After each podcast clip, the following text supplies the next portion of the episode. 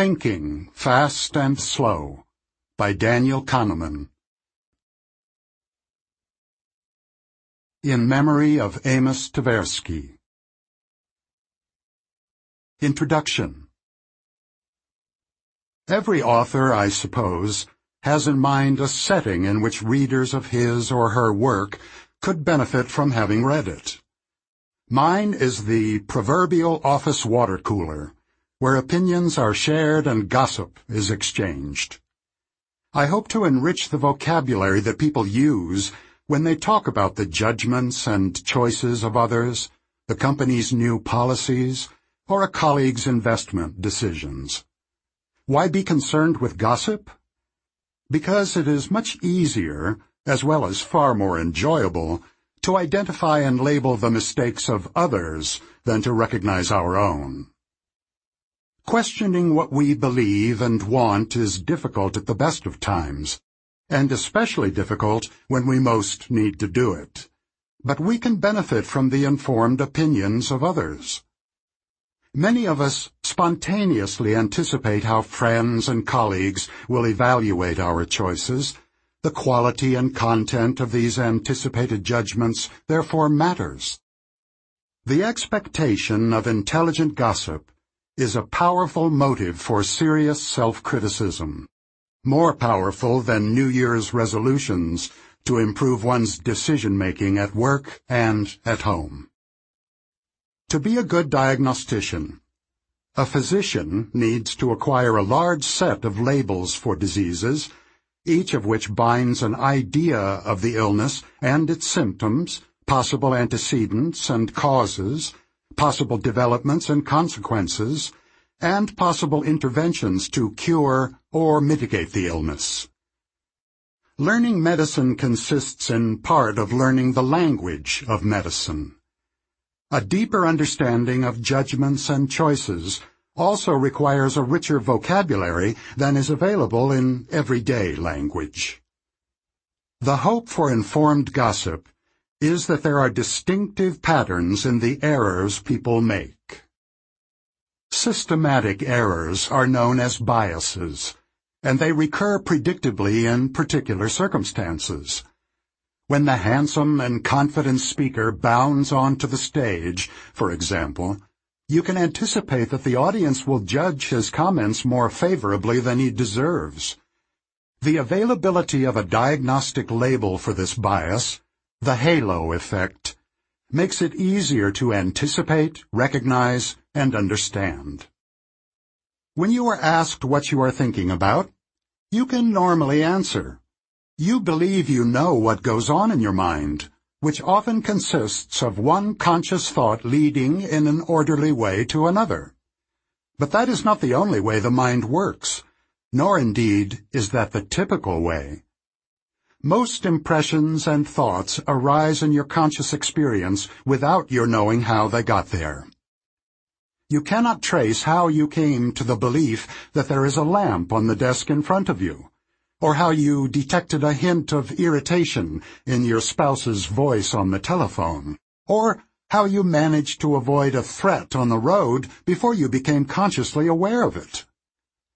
The mental work that produces impressions, intuitions, and many decisions goes on in silence in our mind. Much of the discussion in this book is about biases of intuition. However, the focus on error does not denigrate human intelligence any more than the attention to diseases in medical texts denies good health. Most of us are healthy most of the time and most of our judgments and actions are appropriate most of the time. As we navigate our lives, we normally allow ourselves to be guided by impressions and feelings, and the confidence we have in our intuitive beliefs and preferences is usually justified. But not always. We are often confident even when we are wrong, and an objective observer is more likely to detect our errors than we are. So this is my aim for water cooler conversations.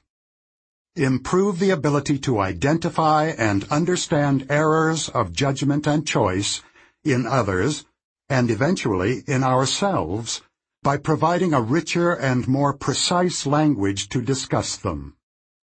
In at least some cases, an accurate diagnosis may suggest an intervention to limit the damage that bad judgments and choices often cause. Origins This book presents my current understanding of judgment and decision-making which has been shaped by psychological discoveries of recent decades. However, I trace the central ideas to the lucky day in 1969 when I asked a colleague to speak as a guest to a seminar I was teaching in the Department of Psychology at the Hebrew University of Jerusalem. Amos Tversky was considered a rising star in the field of decision research, indeed in anything he did, so I knew we would have an interesting time. Many people who knew Amos thought he was the most intelligent person they had ever met. He was brilliant, voluble, and charismatic. He was also blessed with a perfect memory for jokes and an exceptional ability to use them to make a point. There was never a dull moment when Amos was around. He was then 32, I was 35. Amos told the class about an ongoing program of research at the University of Michigan that sought to answer this question. Are people good intuitive statisticians? We already knew that people are good intuitive grammarians. At age four, a child effortlessly conforms to the rules of grammar as she speaks, although she has no idea that such rules exist. Do people have a similar intuitive feel for the basic principles of statistics? Amos reported that the answer was a qualified yes. We had a lively debate in the seminar and ultimately concluded that a qualified no was a better answer.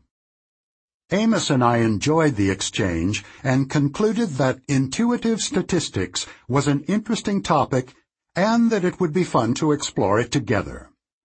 That Friday, we met for lunch at Café Rimon, a favorite hangout of bohemians and professors in Jerusalem, and planned a study of the statistical intuitions of sophisticated researchers. We had concluded in the seminar that our own intuitions were deficient. In spite of years of teaching and using statistics, we had not developed an intuitive sense of the reliability of statistical results observed in small samples. Our subjective judgments were biased. We were far too willing to believe research findings based on inadequate evidence and prone to collect too few observations in our own research. The goal of our study was to examine whether other researchers suffered from the same affliction. We prepared a survey that included realistic scenarios of statistical issues that arise in research. Amos collected the responses of a group of expert participants in a meeting of the Society of Mathematical Psychology, including the authors of two statistical textbooks. As expected, we found that our expert colleagues, like us, greatly exaggerated the likelihood that the original result of an experiment would be successfully replicated even with a small sample. They also gave very poor advice to a fictitious graduate student about the number of observations she needed to collect. Even statisticians were not good intuitive statisticians. While writing the article that reported these findings, Amos and I discovered that we enjoyed working together. Amos was always very funny, and in his presence I became funny as well, so we spent hours of solid work in continuous amusement. The pleasure we found in working together made us exceptionally patient. It is much easier to strive for perfection when you are never bored. Perhaps most important, we checked our critical weapons at the door. Both Amos and I were critical and argumentative, he even more than I, but during the years of our collaboration, neither of us ever rejected out of hand anything the other said. Indeed, one of the great joys I found in the collaboration was that Amos frequently saw the point of my vague ideas much more clearly than I did. Amos was the more logical thinker, with an orientation to theory and an unfailing sense of direction. I was more intuitive and rooted in the psychology of perception, from which we borrowed many ideas. We were sufficiently similar to understand each other easily, and sufficiently different to surprise each other. We developed a routine in which we spent much of our working days together, often on long walks. For the next 14 years, our collaboration was the focus of our lives, and the work we did together during those years was the best either of us ever did. We quickly adopted a practice that we maintained for many years. Our research was a conversation, in which we invented questions and jointly examined our intuitive answers.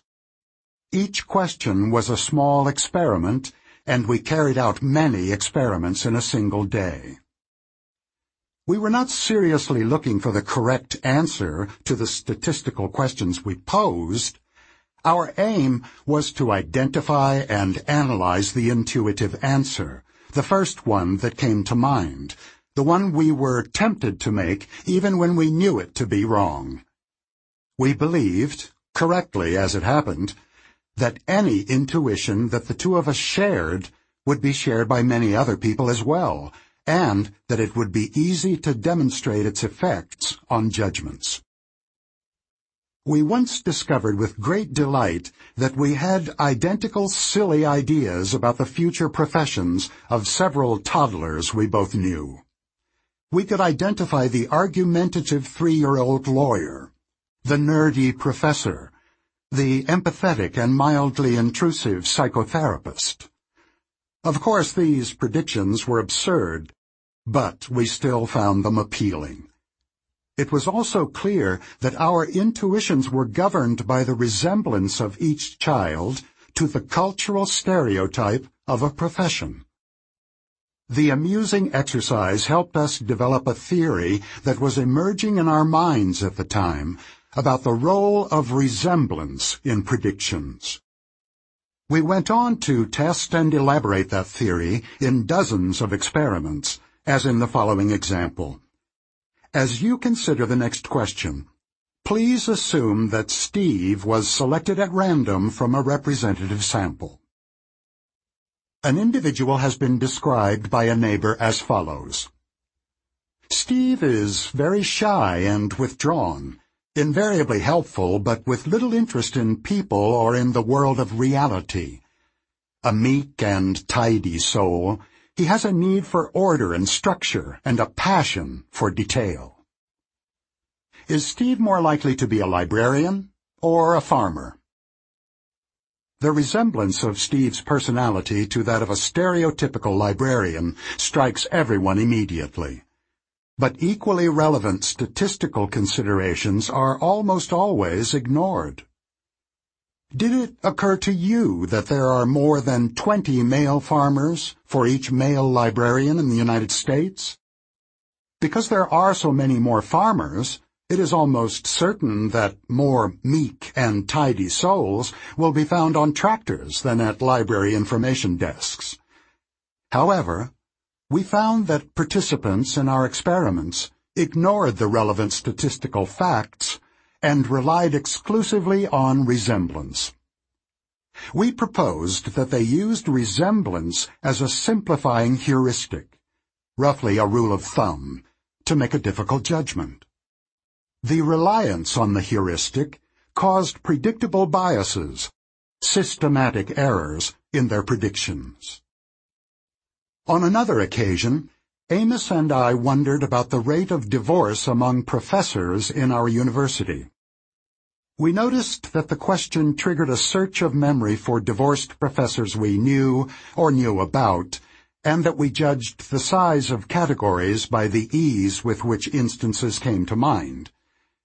We called this reliance on the ease of memory search the availability heuristic.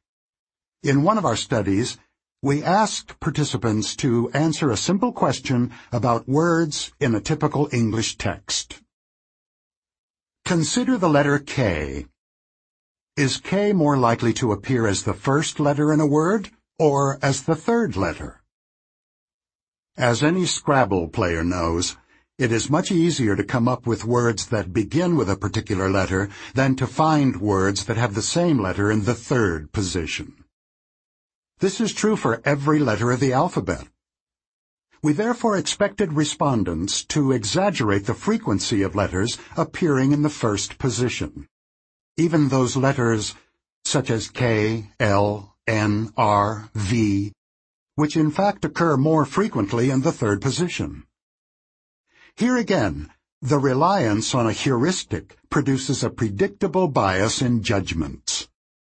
For example, I recently came to doubt my long-held impression that adultery is more common among politicians than among physicians or lawyers. I had even come up with explanations for that fact, including the aphrodisiac effect of power and the temptations of life away from home. I eventually realized that the transgressions of politicians are much more likely to be reported than the transgressions of lawyers and doctors. My intuitive impression could be due entirely to journalists' choices of topics and to my reliance on the availability heuristic.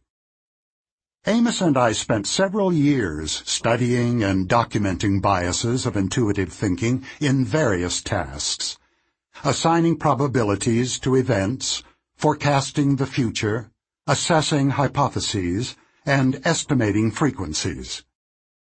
In the fifth year of our collaboration, we presented our main findings in Science magazine, a publication read by scholars in many disciplines.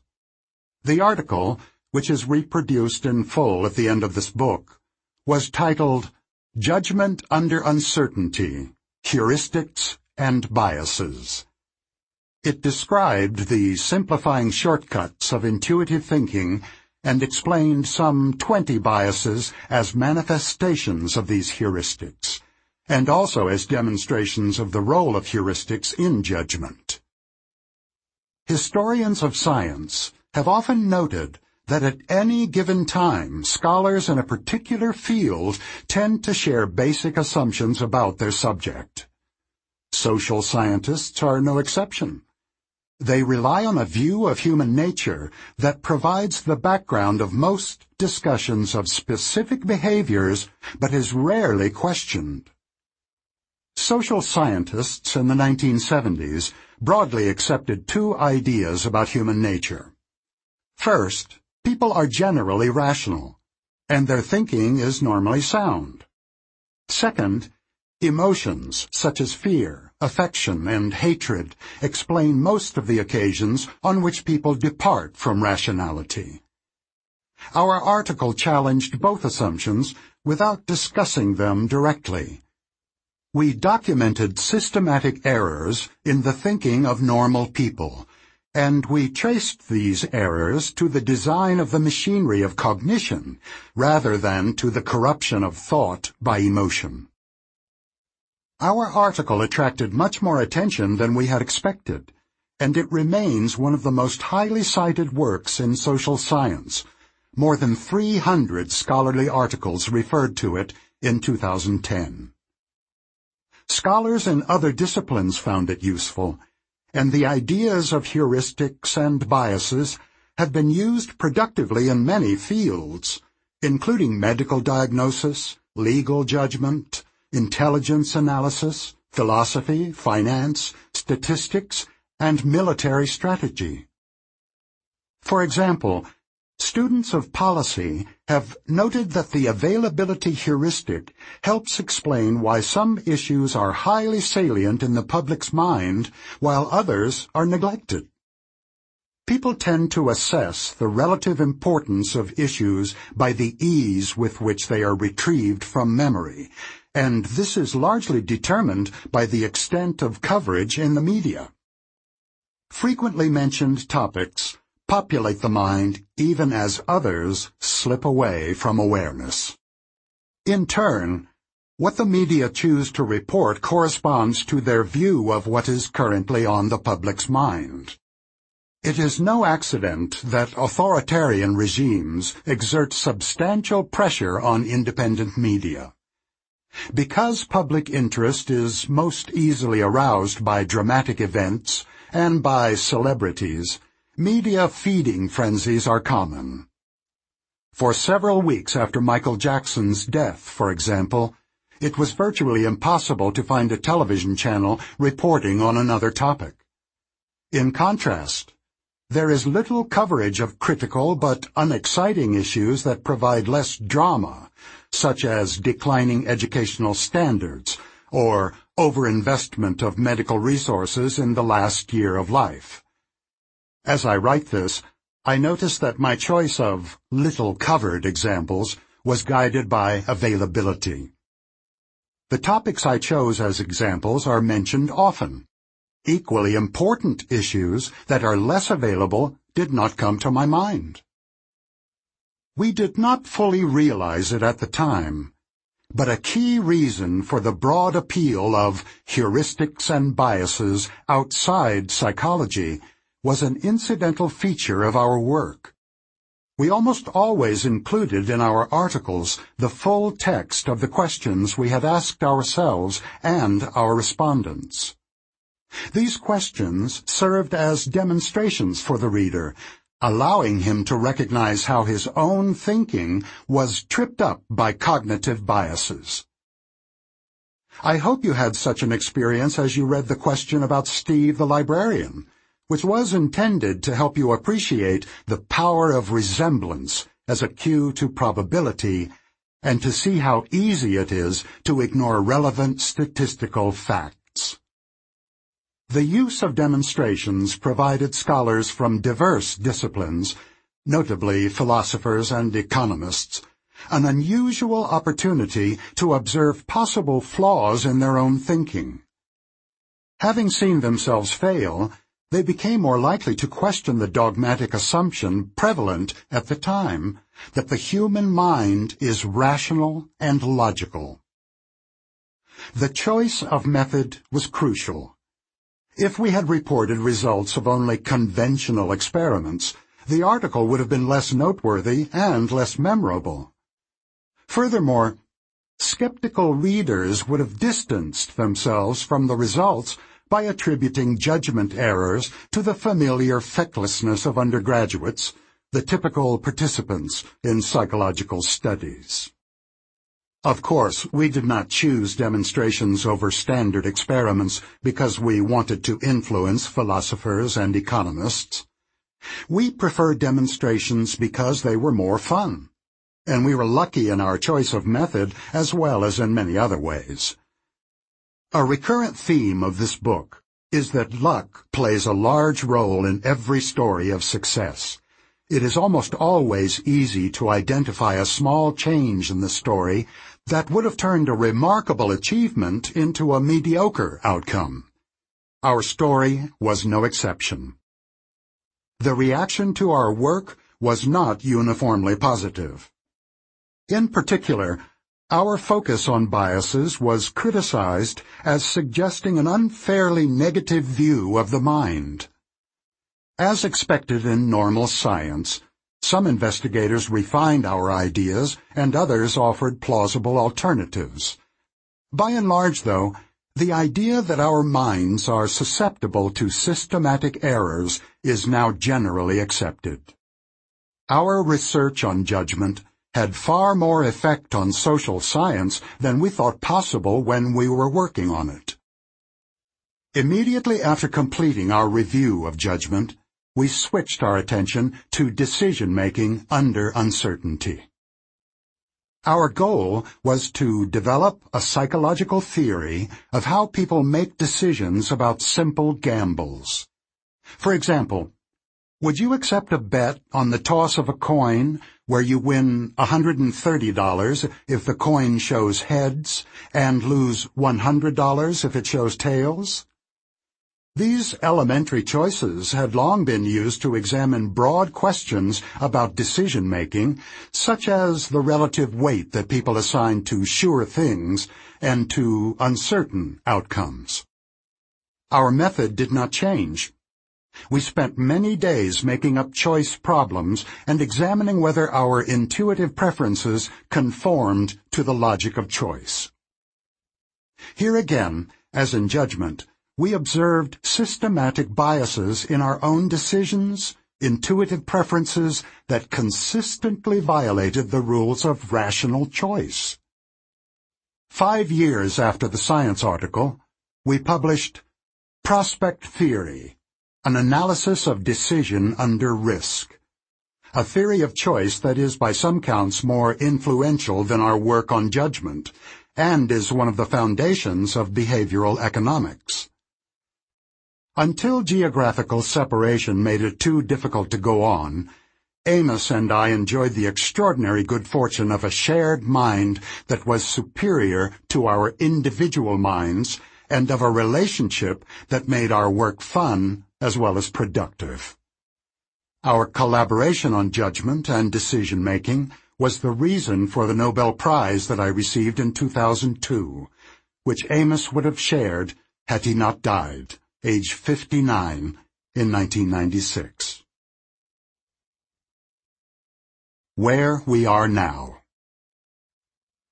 This book is not intended as an exposition of the early research that Amos and I conducted together, a task that has been ably carried out by many authors over the years. My main aim here is to present a view of how the mind works that draws on recent developments in cognitive and social psychology. One of the more important developments is that we now understand the marvels as well as the flaws of intuitive thought. Amos and I did not address accurate intuitions beyond the casual statement that judgment heuristics are quite useful but sometimes lead to severe and systematic errors. We focused on biases, both because we found them interesting in their own right, and because they provided evidence for the heuristics of judgment. We did not ask ourselves whether all intuitive judgments under uncertainty are produced by the heuristics we studied. It is now clear that they are not. In particular, the accurate intuitions of experts are better explained by the effects of prolonged practice than by heuristics. We can now draw a richer and more balanced picture in which skill and heuristics are alternative sources of intuitive judgments and choices. The psychologist Gary Klein tells the story of a team of firefighters that entered a house in which the kitchen was on fire. Soon after they started hosing down the kitchen, the commander heard himself shout, Let's get out of here, without realizing why. The floor collapsed almost immediately after the firefighters escaped. Only after the fact did the commander realize that the fire had been unusually quiet and that his ears had been unusually hot. Together, these impressions prompted what he called a sixth sense of danger. He had no idea what was wrong, but he knew something was wrong. It turned out that the heart of the fire had not been in the kitchen, but in the basement beneath where the men had stood. We have all heard such stories of expert intuition. The chess master who walks past a street game and announces, white mates in three, without stopping. Or the physician who makes a complex diagnosis after a single glance at a patient. Expert intuition strikes us as magical, but it is not. Indeed, each of us performs feats of intuitive expertise many times each day. Most of us are pitch perfect in detecting anger in the first word of a telephone call. Recognize as we enter a room that we were the subject of the conversation, and quickly react to subtle signs that the driver of the car in the next lane is dangerous. our everyday intuitive abilities are no less marvelous than the striking insights of an experienced firefighter or physician, only more common. The psychology of accurate intuition involves no magic.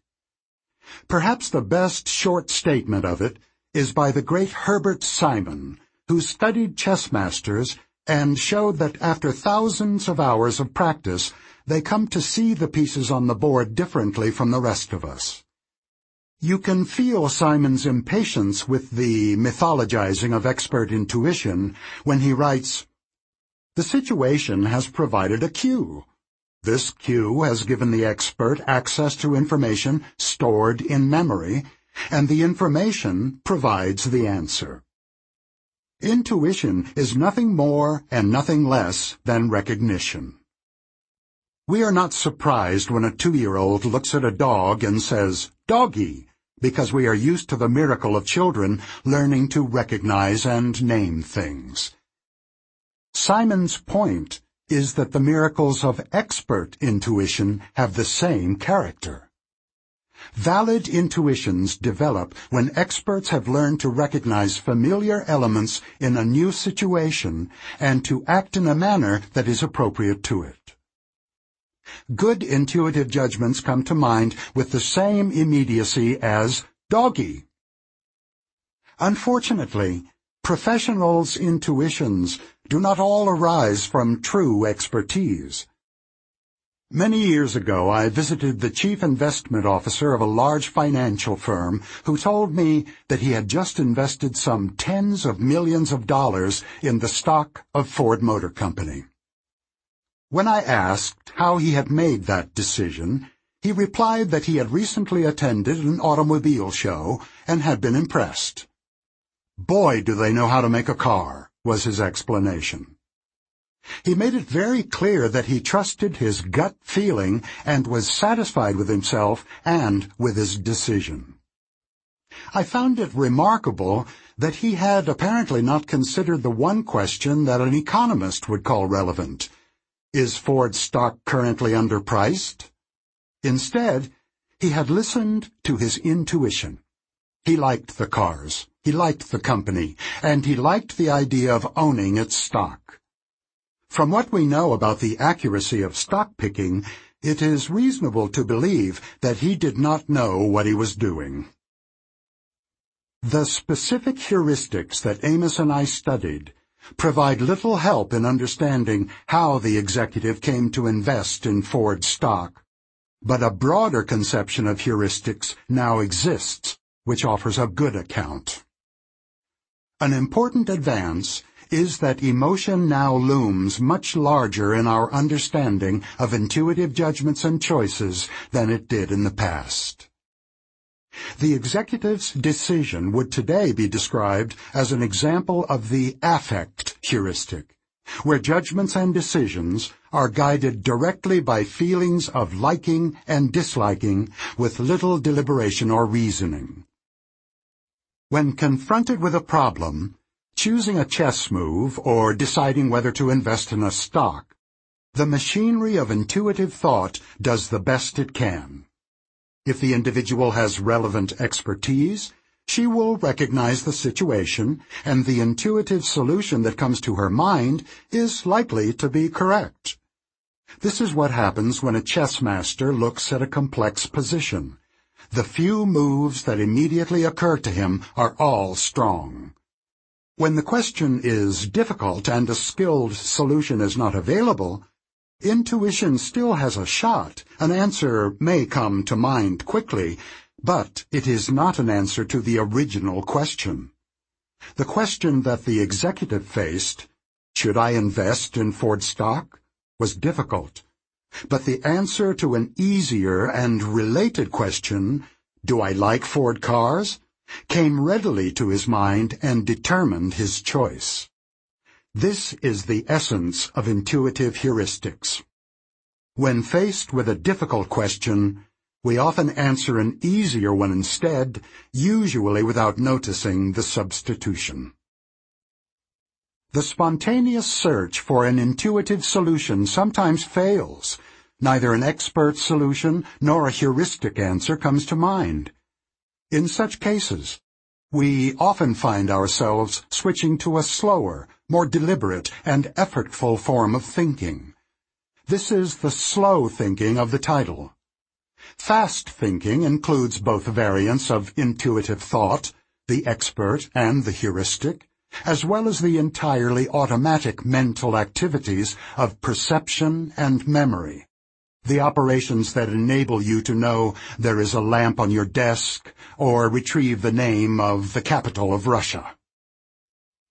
The distinction between fast and slow thinking has been explored by many psychologists over the last 25 years. For reasons that I explain more fully in the next chapter, I describe mental life by the metaphor of two agents, called System 1 and System 2, which respectively produce fast and slow thinking. I speak of the features of intuitive and deliberate thought as if they were traits and dispositions of two characters in your mind. In the picture that emerges from recent research, the intuitive system 1 is more influential than your experience tells you, and it is the secret author of many of the choices and judgments you make. Most of this book is about the workings of System 1 and the mutual influences between it and System 2. What comes next? The book is divided into five parts. Part 1 presents the basic elements of a two-systems approach to judgment and choice. It elaborates the distinction between the automatic operations of System 1 and the controlled operations of System 2 and shows how associative memory, the core of System 1, continually constructs a coherent interpretation of what is going on in our world at any instant. I attempt to give a sense of the complexity and richness of the automatic and often unconscious processes that underlie intuitive thinking, and of how these automatic processes explain the heuristics of judgment. A goal is to introduce a language for thinking and talking about the mind. Part 2 updates the study of judgment heuristics and explores a major puzzle. Why is it so difficult for us to think statistically? We easily think associatively. We think metaphorically. We think causally. But statistics requires thinking about many things at once, which is something that System 1 is not designed to do. The difficulties of statistical thinking contribute to the main theme of Part 3, which describes a puzzling limitation of our mind, our excessive confidence in what we believe we know, and our apparent inability to acknowledge the full extent of our ignorance and the uncertainty of the world we live in. We are prone to overestimate how much we understand about the world and to underestimate the role of chance in events. Overconfidence is fed by the illusory certainty of hindsight. My views on this topic have been influenced by Nassim Taleb, the author of The Black Swan. I hope for water-cooler conversations that intelligently explore the lessons that can be learned from the past, while resisting the lure of hindsight and the illusion of certainty. The focus of Part 4 is a conversation with the discipline of economics on the nature of decision-making and on the assumption that economic agents are rational. This section of the book provides a current view, informed by the two-system model, of the key concepts of prospect theory, the model of choice that Amos and I published in 1979. Subsequent chapters address several ways human choices deviate from the rules of rationality. I deal with the unfortunate tendency to treat problems in isolation, and with framing effects, where decisions are shaped by inconsequential features of choice problems. These observations, which are readily explained by the features of System 1, present a deep challenge to the rationality assumption favored in standard economics. Part 5 describes recent research that has introduced a distinction between two selves, the experiencing self and the remembering self, which do not have the same interests. For example, we can expose people to two painful experiences. One of these experiences is strictly worse than the other because it is longer.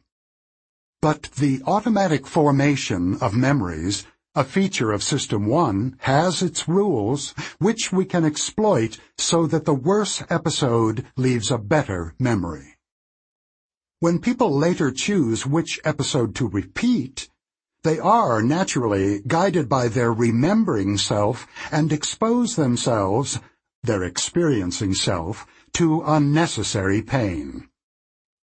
The distinction between two selves is applied to the measurement of well-being, where we find again that what makes the experiencing self happy is not quite the same as what satisfies the remembering self. How two selves within a single body can pursue happiness raises some difficult questions, both for individuals and for societies that view the well-being of the population as a policy objective. A concluding chapter explores, in reverse order, the implications of three distinctions drawn in the book between the experiencing and the remembering selves, between the conception of agents in classical economics and in behavioral economics, which borrows from psychology, and between the automatic System 1 and the effortful System 2. I return to the virtues of educating gossip and to what organizations might do to improve the quality of judgments and decisions that are made on their behalf. Part 1 Two Systems Chapter 1 The Characters of the Story To observe your mind in automatic mode, glance at the image in Figure 1 on the PDF accompanying this program.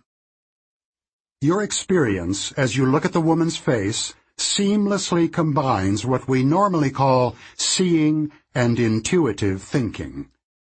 As surely and quickly as you saw that the young woman's hair is dark, you knew she is angry. Furthermore, what you saw extended into the future. You sensed that this woman is about to say some very unkind words, probably in a loud and strident voice. A premonition of what she was going to do next came to mind automatically and effortlessly. You did not intend to assess her mood or to anticipate what she might do, and your reaction to the picture did not have the feel of something you did. It just happened to you. It was an instance of fast thinking.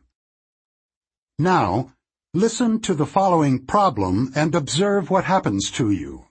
17 times 24. You knew immediately that this is a multiplication problem, and probably knew that you could solve it with paper and pencil, if not without. You also had some vague intuitive knowledge of the range of possible results. You would be quick to recognize that both 12,609 and 123 are implausible. Without spending some time on the problem, however, you would not be certain that the answer is not 568. A precise solution did not come to mind, and you felt that you could choose whether or not to engage in the computation. If you have not done so yet, you should attempt the multiplication problem now, completing at least part of it. You experienced slow thinking as you proceeded through a sequence of steps. You first retrieved from memory the cognitive program for multiplication that you learned in school, then you implemented it. Carrying out the computation was a strain. You felt the burden of holding such material in memory as you needed to keep track of where you were and of where you were going while holding on to the intermediate result. The process was mental work, deliberate, effortful, and orderly, a prototype of slow thinking. The computation was not only an event in your mind, your body was also involved. Your muscles tensed up, your blood pressure rose, and your heart rate increased. Someone looking closely at your eyes while you tackled this problem would have seen your pupils dilate. Your pupils contracted back to normal size as soon as you ended your work, when you found the answer, which is 408, by the way, or when you gave up. Two systems Psychologists have been intensely interested for several decades in the two modes of thinking evoked by the picture of the angry woman and by the multiplication problem, and have offered many labels for them. I adopt terms originally proposed by the psychologists Keith Stanovich and Richard West, and will refer to two systems in the mind, System 1 and System 2. System 1 operates automatically and quickly, with little or no effort and no sense of voluntary control. System 2 allocates attention to the effortful mental activities that demand it, including complex computations. The operations of System 2 are often associated with the subjective experience of agency, choice, and concentration. The labels of System 1 and System 2 are widely used in psychology, but I go further than most in this book, which you can read as a psychodrama with two characters. When we think of ourselves, we identify with System 2, the conscious, reasoning self that has beliefs, makes choices, and decides what to think about and what to do. Although System 2 believes itself to be where the action is, the automatic System 1 is the hero of the book. I describe System 1 as effortlessly originating impressions and feelings that are the main sources of the explicit beliefs and deliberate choices of System 2. The automatic operations of System 1 generates surprisingly complex patterns of ideas, but only the slower System 2 can construct thoughts in an orderly series of steps. I also describe circumstances in which System 2 takes over, overruling the freewheeling impulses and associations of System 1. You will be invited to think of the two systems as agents with their individual abilities, limitations, and functions. In rough order of complexity, here are some of the examples of the automatic activities that are attributed to System 1. Detect that one object is more distant than another. Orient to the source of a sudden sound. Complete the phrase, bread and. Make a disgust face when shown a horrible picture. Detect hostility in a voice. Answer to 2 plus 2 equals. Read words on large billboards. Drive a car on an empty road. Find a strong move in chess, if you are a chess master. Understand simple sentences. Recognize that a meek and tidy soul with a passion for detail resembles an occupational stereotype. All these mental events belong with the angry woman. They occur automatically and require little or no effort. The capabilities of System 1 include innate skills that we share with other animals. We are born prepared to perceive the world around us recognize objects, orient attention, avoid losses, and fear spiders. Other mental activities become fast and automatic through prolonged practice. System 1 has learned associations between ideas, the capital of France. It has also learned skills such as reading and understanding nuances of social situations. Some skills, such as finding strong chess moves, are acquired only by specialized experts. Others are widely shared. Detecting the similarity of a personality sketch to an occupational stereotype requires broad knowledge of the language and the culture, which most of us possess. The knowledge is stored in memory and accessed without intention and without effort. Several of the mental actions in the list are completely involuntary. You cannot refrain from understanding simple sentences in your own language or from orienting to a loud, unexpected sound, nor can you prevent yourself from knowing that 2 plus 2 equals 4, or from thinking of Paris when the capital of France is mentioned. Other activities, such as chewing, are susceptible to voluntary control, but normally run on automatic pilot. The control of attention is shared by the two systems. Orienting to a loud sound is normally an involuntary operation of System 1, which immediately mobilizes the voluntary attention of System 2. You may be able to resist turning toward the source of a loud and defensive comment at a crowded party, but even if your head does not move, your attention is initially directed to it, at least for a while. However, Attention can be moved away from an unwanted focus, primarily by focusing intently on another target. The highly diverse operations of System 2 have one feature in common. They require attention and are disrupted when attention is drawn away. Here are some examples. Brace for the starter gun in a race. Focus attention on the clowns in the circus. Focus on the voice of a particular person in a crowded and noisy room. Look for a woman with white hair. Search memory to identify a surprising sound. Maintain a faster walking speed than is natural for you. Monitor the appropriateness of your behavior in a social situation. Count the occurrences of the letter A in a page of text. Tell someone your phone number. Park in a narrow space, for most people except garage attendants. Compare two washing machines for overall value. Fill out a tax form. Check the validity of a complex logical argument.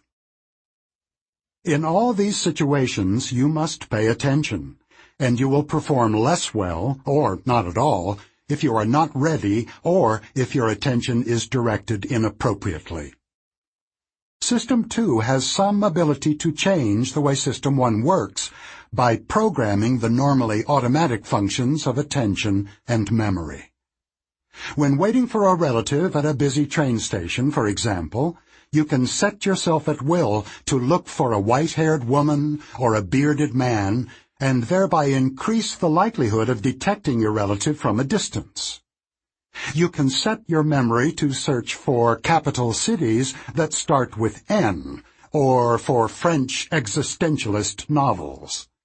And when you rent a car at London's Heathrow Airport, the attendant will probably remind you that we drive on the left side of the road over here.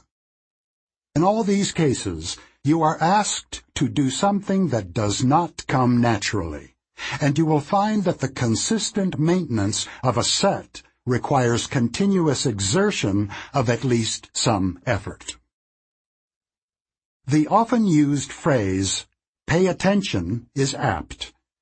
You dispose of a limited budget of attention that you can allocate to activities, and if you try to go beyond your budget, you will fail. It is the mark of effortful activities that they interfere with each other, which is why it is difficult or impossible to conduct several at once.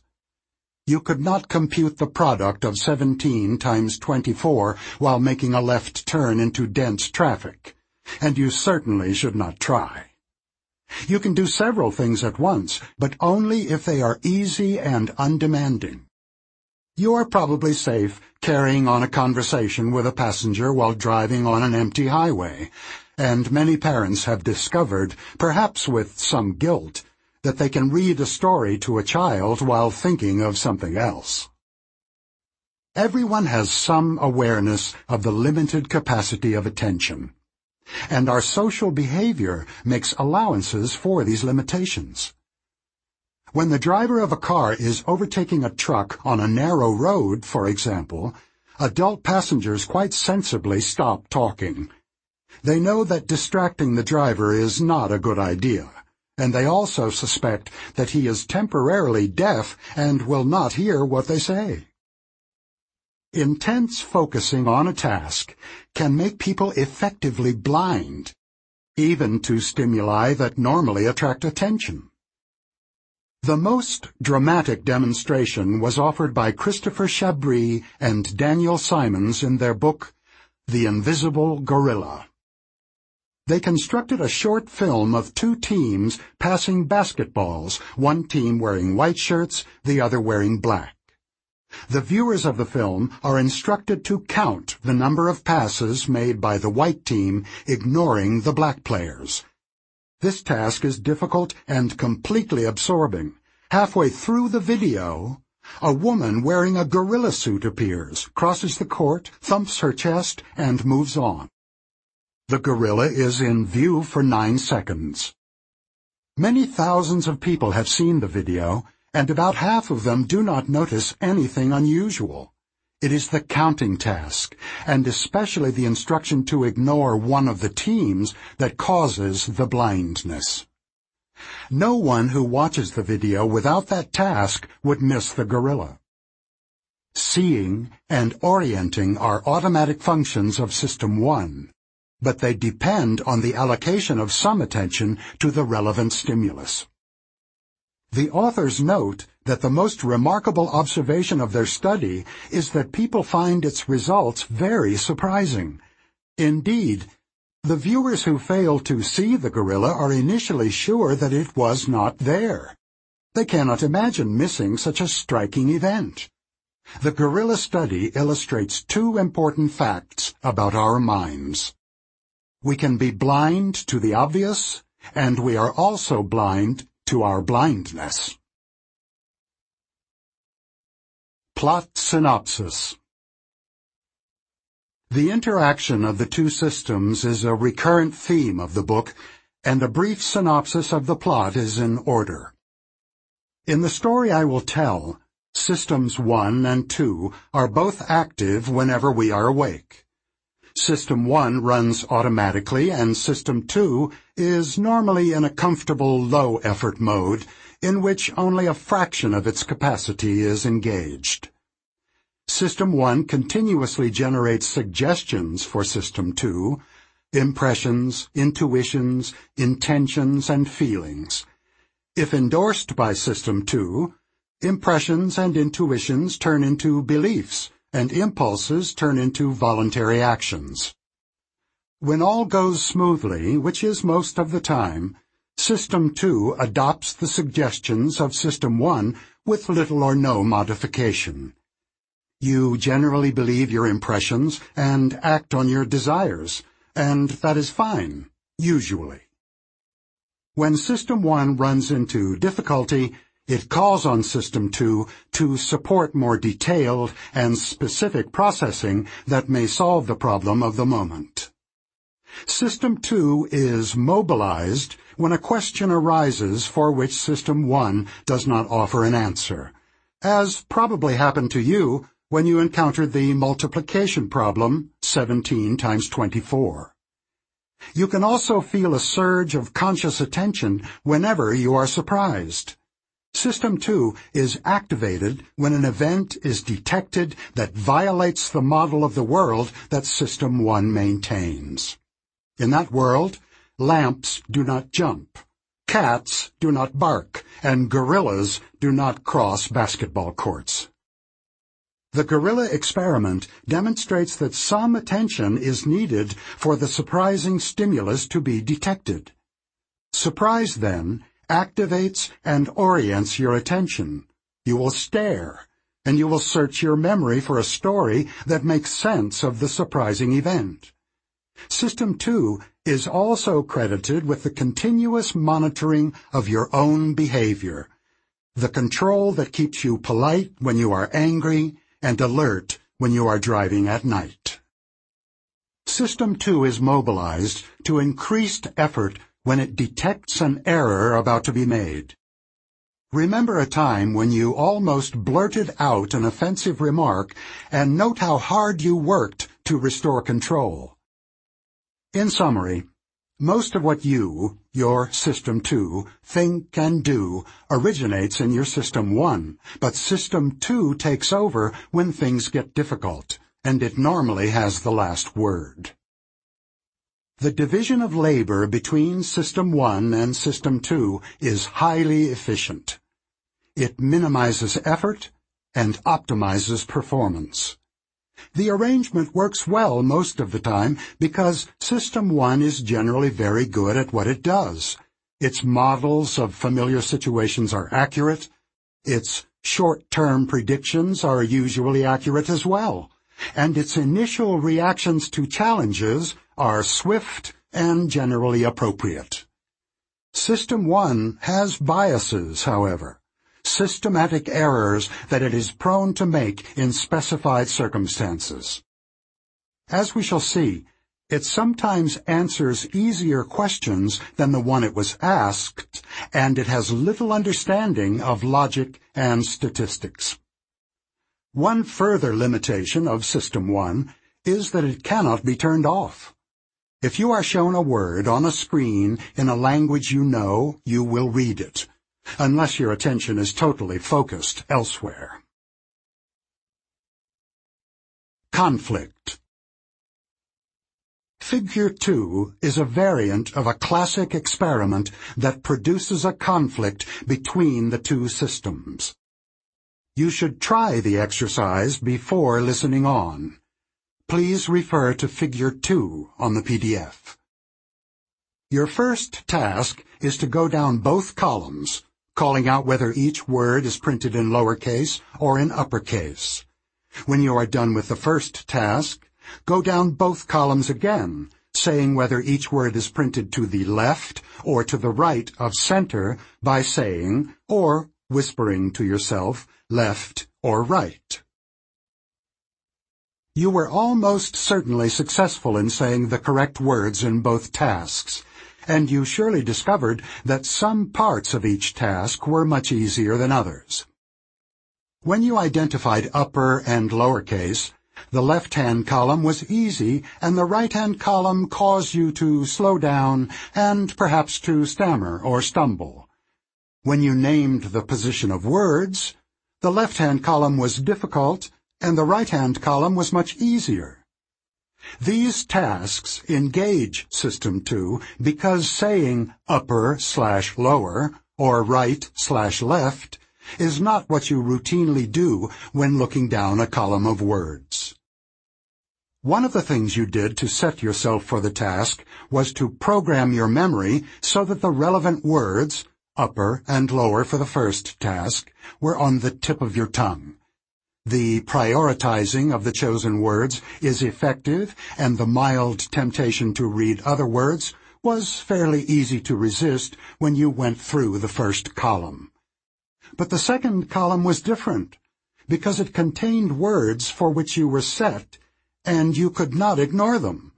You were mostly able to respond correctly, but overcoming the competing response was a strain, and it slowed you down you experienced a conflict between a task that you intended to carry out and an automatic response that interfered with it. Conflict between an automatic reaction and an intention to control it is common in our lives. We are all familiar with the experience of trying not to stare at the oddly dressed couple at the neighboring table in a restaurant. We also know what it is like to force our attention on a boring book when we constantly find ourselves returning to the point at which the reading lost its meaning. Where winters are hard, many drivers have memories of their car skidding out of control on the ice and of the struggle to follow well-rehearsed instructions that negate what they would naturally do. Steer into the skid, and whatever you do, do not touch the brakes. And every human being has had the experience of not telling someone to go to hell. One of the tasks of System 2 is to overcome the impulses of System 1. In other words, System 2 is in charge of self-control. Illusions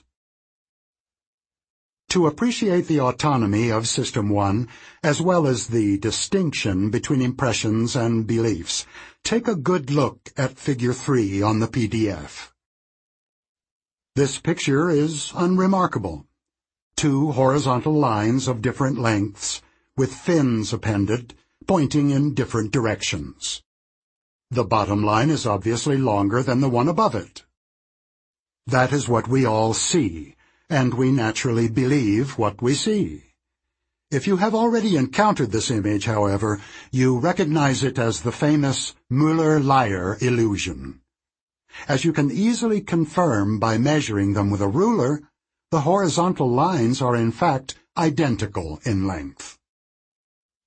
Now that you have measured the lines, you, your System 2, the conscious being you call I, have a new belief you know that the lines are equally long. If asked about their length, you will say what you know. But you will still see the bottom line is longer. You have chosen to believe the measurement, but you cannot prevent System 1 from doing its thing. You cannot decide to see the lines as equal, although you know they are. To resist the illusion, there is only one thing you can do. You must learn to mistrust your impressions of the length of lines when fins are attached to them. To implement that rule, you must be able to recognize the illusory pattern and recall what you know about it. If you can do this, you will never again be fooled by the Müller-Lyer illusion. But you will still see one line as longer than the other. Not all illusions are visual. There are illusions of thought, which we call cognitive illusions. As a graduate student, I attended some courses on the art and science of psychotherapy. During one of these lectures, our teacher imparted a morsel of clinical wisdom. Uh, this is what he told us. You will, from time to time, meet a patient who shares a disturbing tale of multiple mistakes in his previous treatment. He has been seen by several clinicians, and all failed him. The patient can lucidly describe how his therapists misunderstood him, but he has quickly perceived that you are different. You share the same feeling, are convinced that you understand him, and will be able to help. At this point my teacher raised his voice as he said, Do not even think of taking on this patient. Throw him out of the office. He is most likely a psychopath, and you will not be able to help him. Many years later, I learned that the teacher had warned us against psychopathic charm, and the leading authority in the study of psychopathy confirmed that the teacher's advice was sound. The analogy to the Müller-Lyer illusion is close. What we were being taught was not how to feel about that patient. Our teacher took it for granted that the sympathy we would feel for the patient would not be under our control. It would arise from System 1. Furthermore, we were not being taught to be generally suspicious of our feelings about patients. We were told that a strong attraction to a patient with a repeated history of failed treatment is a danger sign like the fins on the parallel lines. It is an illusion, a cognitive illusion, and I, System 2, was taught how to recognize it and advised not to believe it or act on it. The question that is most often asked about cognitive illusions is whether they can be overcome.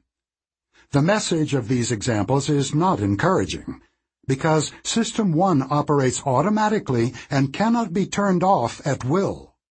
Errors of intuitive thought are often difficult to prevent. Biases cannot always be avoided, because System 2 may have no clue to the error. Even when cues to likely errors are available, errors can be prevented only by the enhanced monitoring and effortful activity of System 2. As a way to live your life, however, continuous vigilance is not necessarily good, and it is certainly impractical. Constantly questioning our own thinking would be impossibly tedious, and System 2 is much too slow and inefficient to serve as a substitute for System 1 in making routine decisions.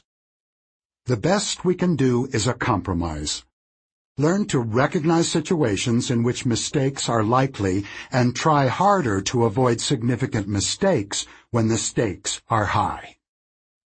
The premise of this book is that it is easier to recognize other people's mistakes than our own. Useful Fictions you have been invited to think of the two systems as agents within the mind, with their individual personalities, abilities, and limitations. I will often use sentences in which the systems are the subjects, such as, System 2 calculates products. The use of such language is considered a sin in professional circles in which I travel, because it seems to explain the thoughts and actions of a person by the thoughts and actions of little people inside the person's head.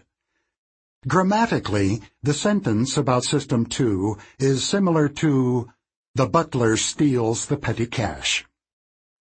My colleagues would point out that the butler's action actually explains the disappearance of the cash, and they rightly question whether the sentence about System 2 explains how products are calculated. My answer is that the brief, active sentence that attributes calculation to System 2 is intended as a description, not an explanation. It is meaningful only because of what you already know about System 2. It is shorthand for the following. Mental arithmetic is a voluntary activity that requires effort should not be performed while making a left turn, and is associated with dilated pupils and an accelerated heart rate. Similarly, the statement that highway driving under routine conditions is left to System 1 means that steering the car around a bend is automatic and almost effortless. It also implies that an experienced driver can drive on an empty highway while conducting a conversation. Finally, System 2 prevented James from reacting foolishly to the insult, means that James would have been more aggressive in his response if his capacity for effortful control had been disrupted, for example, if he had been drunk. System 1 and System 2 are so central to the story I tell in this book that I must make it absolutely clear that they are fictitious characters.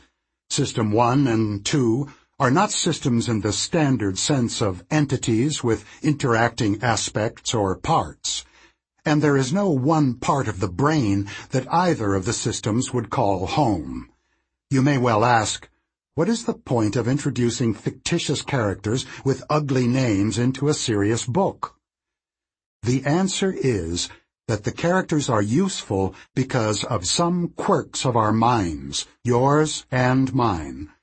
A sentence is understood more easily if it describes what an agent, System 2, does than if it describes what something is, what properties it has.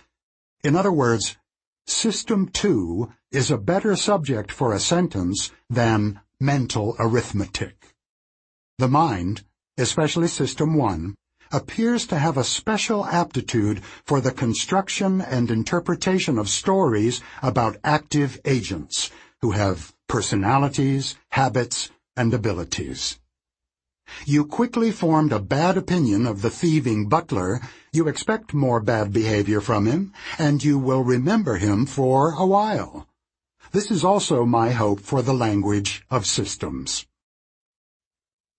Why call them System 1 and System 2 rather than the more descriptive automatic system and effortful system?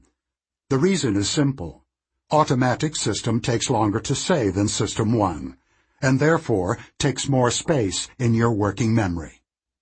This matters because anything that occupies your working memory reduces your ability to think. You should treat System 1 and System 2 as nicknames, like Bob and Joe, identifying characters that you will get to know over the course of this book. The fictitious systems make it easier for me to think about judgment and choice and will make it easier for you to understand what I say. Speaking of System 1 and System 2. He had the impression, but some of his impressions are illusions. This was pure System 1 response. She reacted to the threat before she recognized it. This is your System 1 talking. Slow down and let your System 2 take control. Chapter 2 Attention and Effort. In the unlikely event of this book being made into a film, System 2 would be a supporting character who believes herself to be the hero. The defining feature of System 2 in this story is that its operations are effortful, and one of its main characteristics is laziness a reluctance to invest more effort than is strictly necessary. As a consequence, the thoughts and actions that System 2 believes it has chosen are often guided by the figure at the center of the story, System 1. However, there are vital tasks that only System 2 can perform because they require effort and acts of self-control in which the intuitions and impulses of System 1 are overcome. Mental effort If you wish to experience your System 2 working at full tilt, the following exercise will do. It should bring you to the limits of your cognitive abilities within five seconds. To start, make up several strings of four digits, all different, and write each string on an index card. Place a blank card on top of the deck. The task that you will perform is called Add 1. Here's how it goes. Start beating a steady rhythm, or better yet, Set a metronome at one beat per second. Remove the blank card and read the four digits aloud. Wait for two beats, then report a string in which each of the original digits is incremented by one. If the digits on the card are 5, 2, 9, 4, the correct response is 6, 3, 0, 5. Keeping the rhythm is important. Few people can cope with more than four digits in the Add 1 task, but if you want a harder challenge, please try Add 3. If you would like to know what your body is doing while your mind is hard at work, set up two piles of books on a sturdy table, place a video camera on one and lean your chin on the other, get the video going, and stare at the camera lens while you work on Add 1 or Add 3 exercises. Later, you will find in the changing size of your pupils a faithful record of how hard you worked. I have a long personal history with the Add 1 task. Early in my career, I spent a year at the University of Michigan as a visitor in a laboratory that studied hypnosis. Casting about for a useful topic of research, I found an article in Scientific American in which the psychologist Eckhard Hess described the pupil of the eye as a window to the soul. I reread it recently and again found it inspiring. It begins with Hess reporting that his wife had noticed his pupils widening as he watched beautiful nature pictures, and it ends with two striking pictures of the same good-looking woman who somehow appears much more attractive in one than in the other. There is only one difference. The pupils of the eyes appear dilated in the attractive picture and constricted in the other. Hess also wrote of belladonna, a pupil-dilating substance that was used as a cosmetic, and of bizarre shoppers who wear dark glasses in order to hide their level of interest from merchants. One of Hess's findings especially captured my attention. He had noticed that the pupils are sensitive indicators of mental effort. They dilate substantially when people multiply two-digit numbers, and they dilate more if the problems are hard than if they are easy. His observations indicated that the response to mental effort is distinct from emotional arousal. Hess's work did not have much to do with hypnosis, but I concluded that the idea of a visible indication of mental effort had promise as a research topic. A graduate student in the lab, Jackson Beatty, shared my enthusiasm, and we got to work. Beatty and I developed a setup similar to an optician's examination room, in which the experimental participant leaned her head on a chin and forehead rest and stared at a camera while listening to pre-recorded information and answering questions on the recorded beats of a metronome. The beats triggered an infrared flash every second, causing a picture to be taken. At the end of each experimental session, we would rush to have the film developed, project the images of the pupil on a screen, and go to work with a ruler.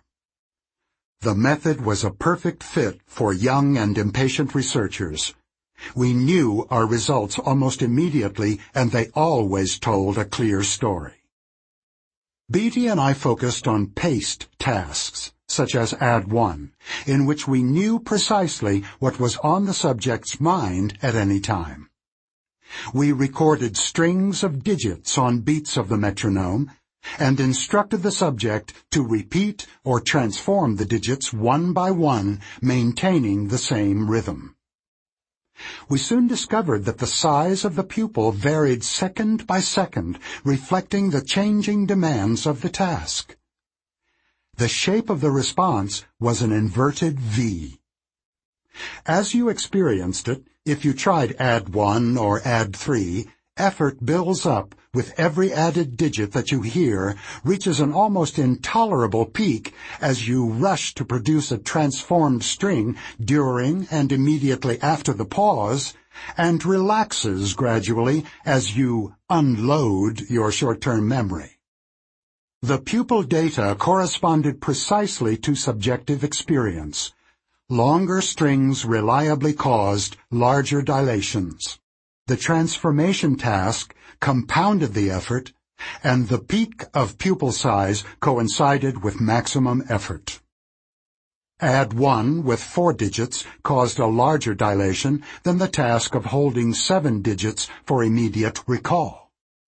Add 3, which is much more difficult, is the most demanding that I ever observed. In the first five seconds, the pupil dilates by about 50% of its original area and heart rate increases by about 7 beats per minute. This is as hard as people can work. They give up if more is asked of them. When we exposed our subjects to more digits than they could remember, their pupils stopped dilating or actually shrank. We worked for some months in a spacious basement suite in which we had set up a closed circuit system that projected an image of the subject's pupil on a screen in the corridor. We also could hear what was happening in the laboratory. The diameter of the projected pupil was about a foot. Watching it dilate and contract when the participant was at work was a fascinating sight, quite an attraction for visitors in our lab.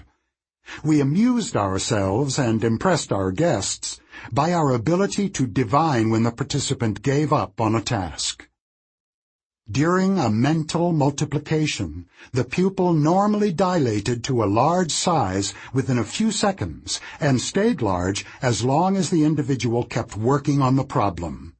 It contracted immediately when she found a solution or gave up. As we watched from the corridor, we would sometimes surprise both the owner of the pupil and our guests by asking, Why did you stop working just now? The answer from inside the lab was often, How did you know? To which we would reply, We have a window to your soul. The casual observations we made from the corridor were sometimes as informative as the formal experiments. I made a significant discovery as I was idly watching a woman's pupil during a break between two tasks. She had kept her position on the chin rest, so I could see the image of her eye while she engaged in routine conversation with the experimenter. I was surprised to see that the pupil remained small and did not noticeably dilate as she talked and listened. Unlike the tasks that we were studying, the mundane conversation apparently demanded little or no effort, no more than retaining two or three digits. This was a eureka moment.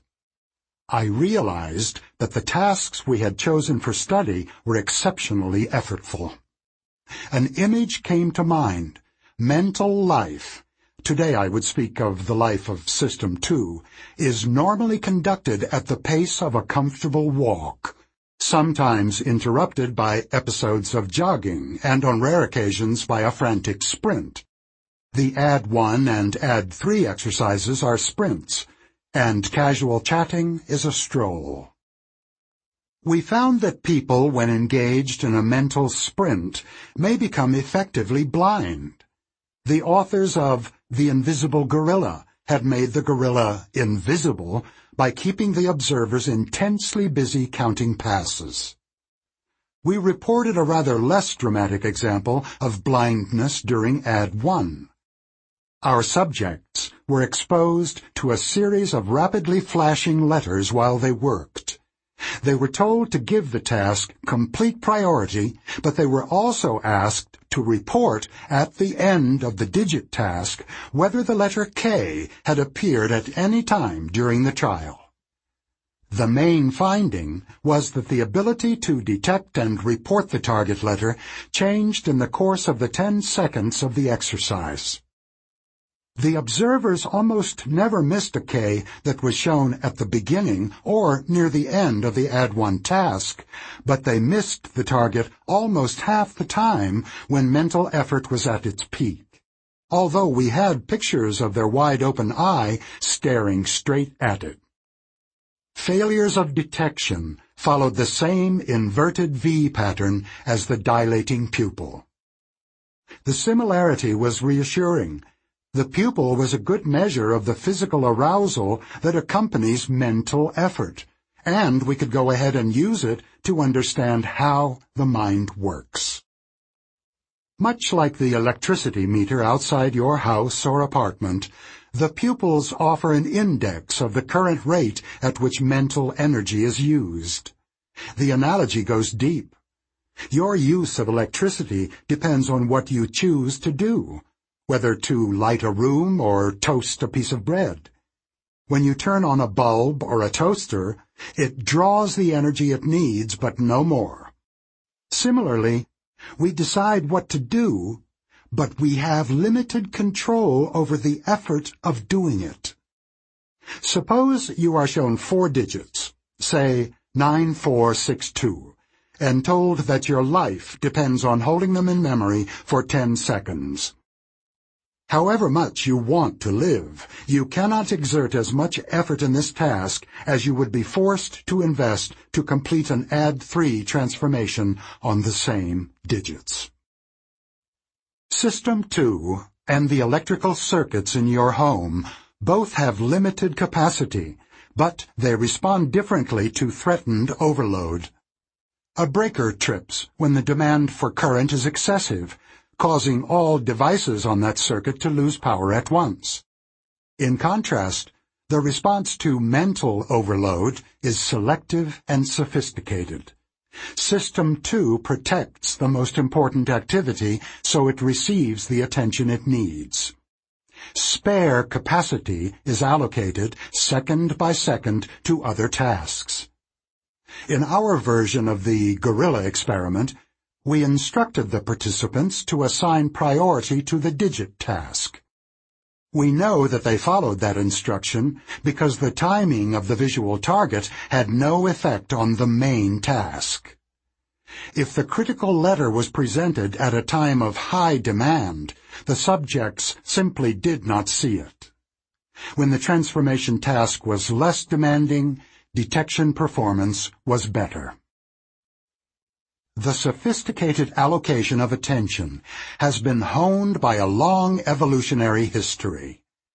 Orienting and responding quickly to the gravest threats or most promising opportunities improved the chance of survival. And this capability is certainly not restricted to humans.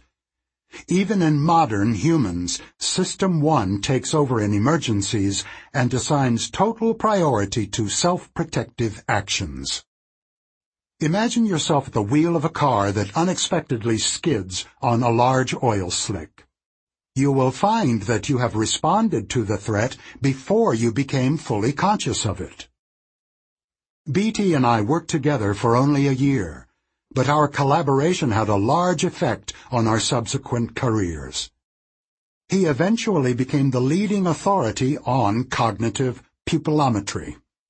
And I wrote a book titled Attention and Effort, which was based in large part on what we learned together and on follow-up research I did at Harvard the following year. We learned a great deal about the working mind, which I now think of as System 2, from measuring pupils in a wide variety of tasks. As you become skilled in a task, its demand for energy diminishes. Studies of the brain have shown that the pattern of activity associated with an action changes as skill increases, with fewer brain regions involved. Talent has similar effects. Highly intelligent individuals need less effort to solve the same problems as indicated by both pupil size and brain activity. A general law of least effort applies to cognitive as well as physical exertion. The law asserts that if there are several ways of achieving the same goal, people will eventually gravitate to the least demanding course of action. In the economy of action, effort is a cost, and the acquisition of skill is driven by the balance of benefits and costs. Laziness is built deep into our nature. The tasks that we studied varied considerably in their effects on the pupil.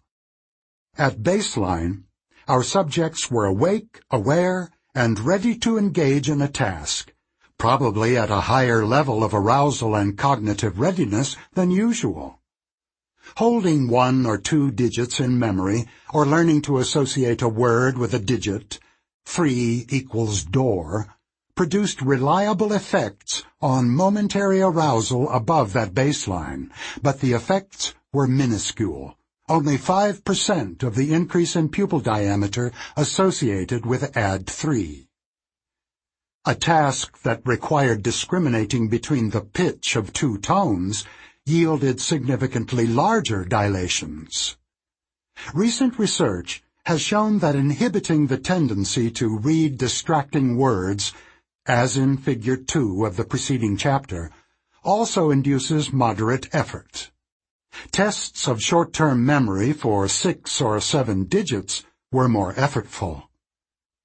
As you can experience, the request to retrieve and say aloud your phone number or your spouse's birthday also requires a brief but significant effort, because the entire string must be held in memory as a response is organized.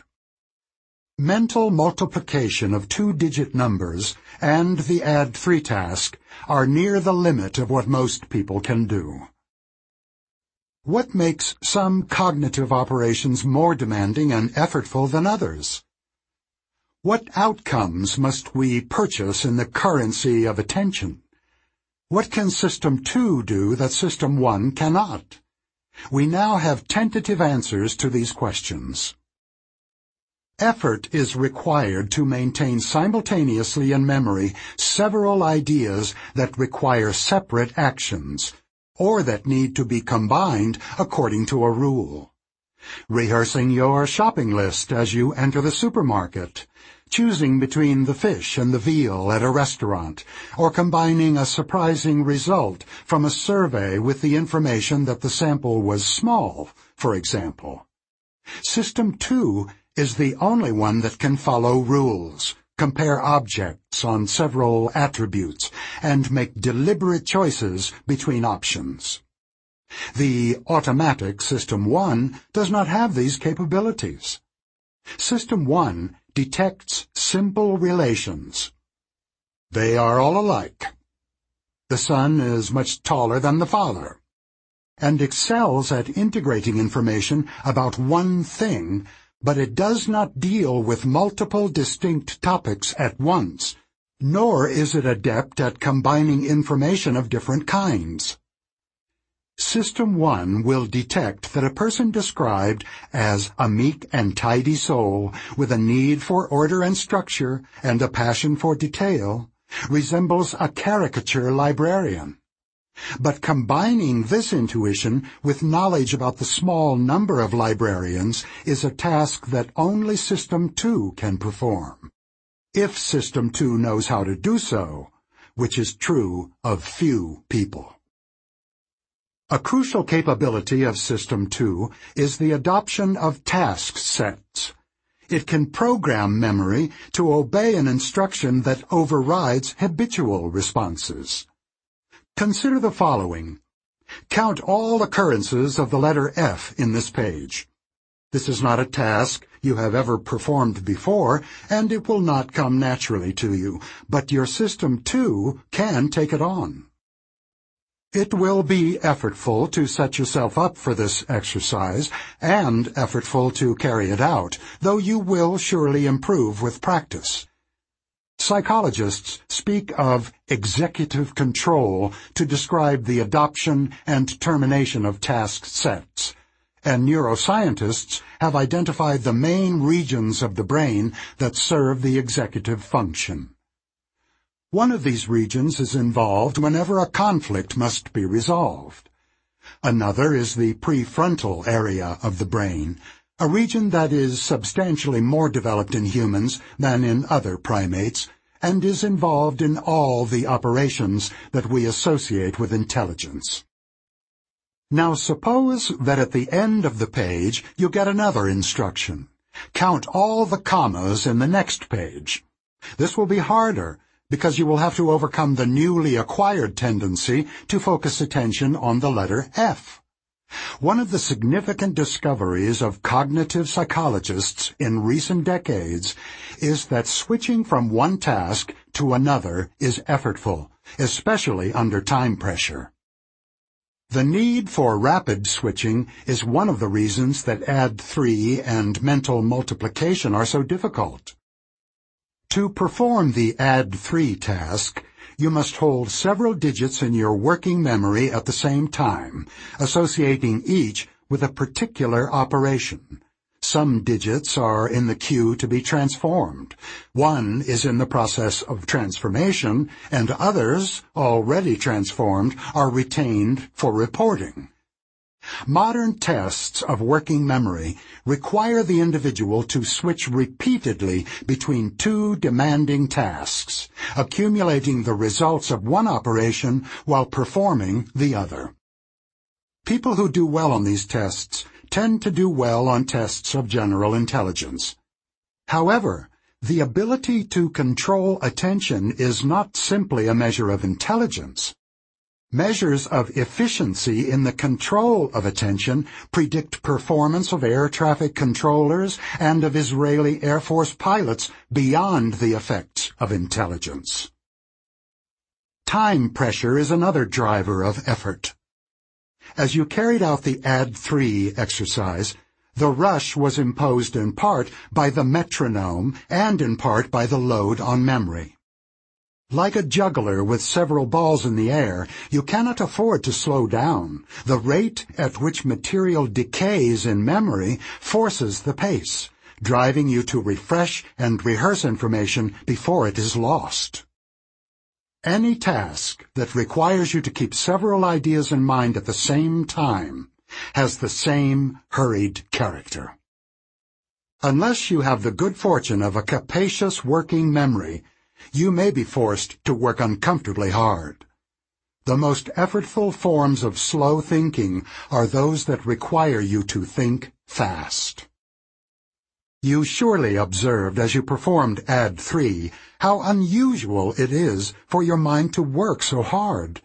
Even if you think for a living, few of the mental tasks in which you engage in the course of a working day are as demanding as Add 3 or even as demanding as storing six digits for immediate recall. We normally avoid mental overload by dividing our tasks into multiple easy steps, committing intermediate results to long-term memory or to paper rather than to an easily overloaded working memory. We cover long distances by taking our time and conduct our mental lives by the law of least effort. Speaking of attention and effort. I won't try to solve this while driving. This is a pupil dilating task. It requires mental effort. The law of least effort is operating here. He will think as little as possible. She did not forget about the meeting. She was completely focused on something else when the meeting was set, and she just didn't hear you. What came quickly to my mind was an intuition from System 1. I'll have to start over and search my memory deliberately. Chapter 3 The Lazy Controller I spend a few months each year in Berkeley, and one of my great pleasures there is a daily four-mile walk on a marked path in the hills with a fine view of San Francisco Bay. I usually keep track of my time and have learned a fair amount about effort from doing so. I have found a speed, about 17 minutes for a mile, which I experience as a stroll. I certainly exert physical effort and burn more calories at that speed than if I sat in a recliner, but I experience no strain, no conflict, and no need to push myself. I am also able to think and work while walking at that rate. Indeed, I suspect that the mild physical arousal of the walk may spill over into greater mental alertness. System 2 also has a natural speed. You expend some mental energy in random thoughts and in monitoring what goes on around you, even when your mind does nothing in particular, but there is little strain. Unless you are in a situation that makes you unusually wary or self-conscious, monitoring what happens in the environment or inside your head demands little effort. You make many small decisions as you drive your car, absorb some information as you read the newspaper, and conduct routine exchanges of pleasantries with a spouse or a colleague, all with little effort and no strain. Just like a stroll. It is normally easy and actually quite pleasant to walk and think at the same time, but at the extremes these activities appear to compete for the limited resources of System 2. You can confirm this claim by a simple experiment. While walking comfortably with a friend, ask him to compute 23 times 78 in his head and to do so immediately. He will almost certainly stop in his tracks. My experience is that I can think while strolling, but cannot engage in mental work that imposes a heavy load on short-term memory. If I must construct an intricate argument under time pressure, I would rather be still, and I would prefer sitting to standing. Of course, not all slow thinking requires that form of intense concentration and effortful computation. I did the best thinking of my life on leisurely walks with Amos. Accelerating beyond my strolling speed completely changes the experience of walking, because the transition to a faster walk brings about a sharp deterioration in my ability to think coherently. As I speed up, my attention is drawn with increasing frequency to the experience of walking and to the deliberate maintenance of the faster pace. My ability to bring a train of thought to a conclusion is impaired accordingly. At the highest speed I can sustain on hills, about 14 minutes for a mile, I do not even try to think of anything else. In addition to the physical effort of moving my body rapidly along the path, a mental effort of self-control is needed to resist the urge to slow down. Self-control and deliberate thought apparently draw on the same limited budget of effort. The maintenance of a coherent train of thought and the occasional engagement in effortful thinking may also require self-control, for most of us most of the time. Although I have not conducted a systematic survey, I suspect that frequent switching of tasks and speeded up mental work are not intrinsically pleasurable and that people avoid them when possible. This is how the law of least effort comes to be a law. Even in the absence of time pressure, maintaining a coherent train of thought requires discipline. An observer of the number of times I look at email or investigate the refrigerator during an hour of writing could reasonably infer an urge to escape and conclude that keeping at it requires more self-control than I can readily muster. Fortunately, cognitive work is not always aversive, and people sometimes expend considerable effort for long periods of time without having to exert willpower. The psychologist Mihaly Csikszentmihalyi has done more than anyone else to study this state of effortless attending, and the name he proposed for it, flow, has become part of the language. People who experience flow describe it as a state of effortless concentration so deep that they lose their sense of time, of themselves, of their problems, and their descriptions of the joy of that state are so compelling that Csikszentmihalyi has called it an optimal experience. Many activities can induce a sense of flow, from painting to racing motorcycles, and for some fortunate authors I know, even writing a book is often an optimal experience. Flow neatly separates the two forms of effort, concentration on the task and the deliberate control of attention. Riding a motorcycle at 150 miles an hour and playing a competitive game of chess are certainly very effortful. In a state of flow, however, Maintaining focused attention on these absorbing activities requires no exertion of self-control, thereby freeing resources to be directed to the task at hand. The Busy and Depleted System 2 It is now a well-established proposition that both self-control and cognitive effort are forms of mental work.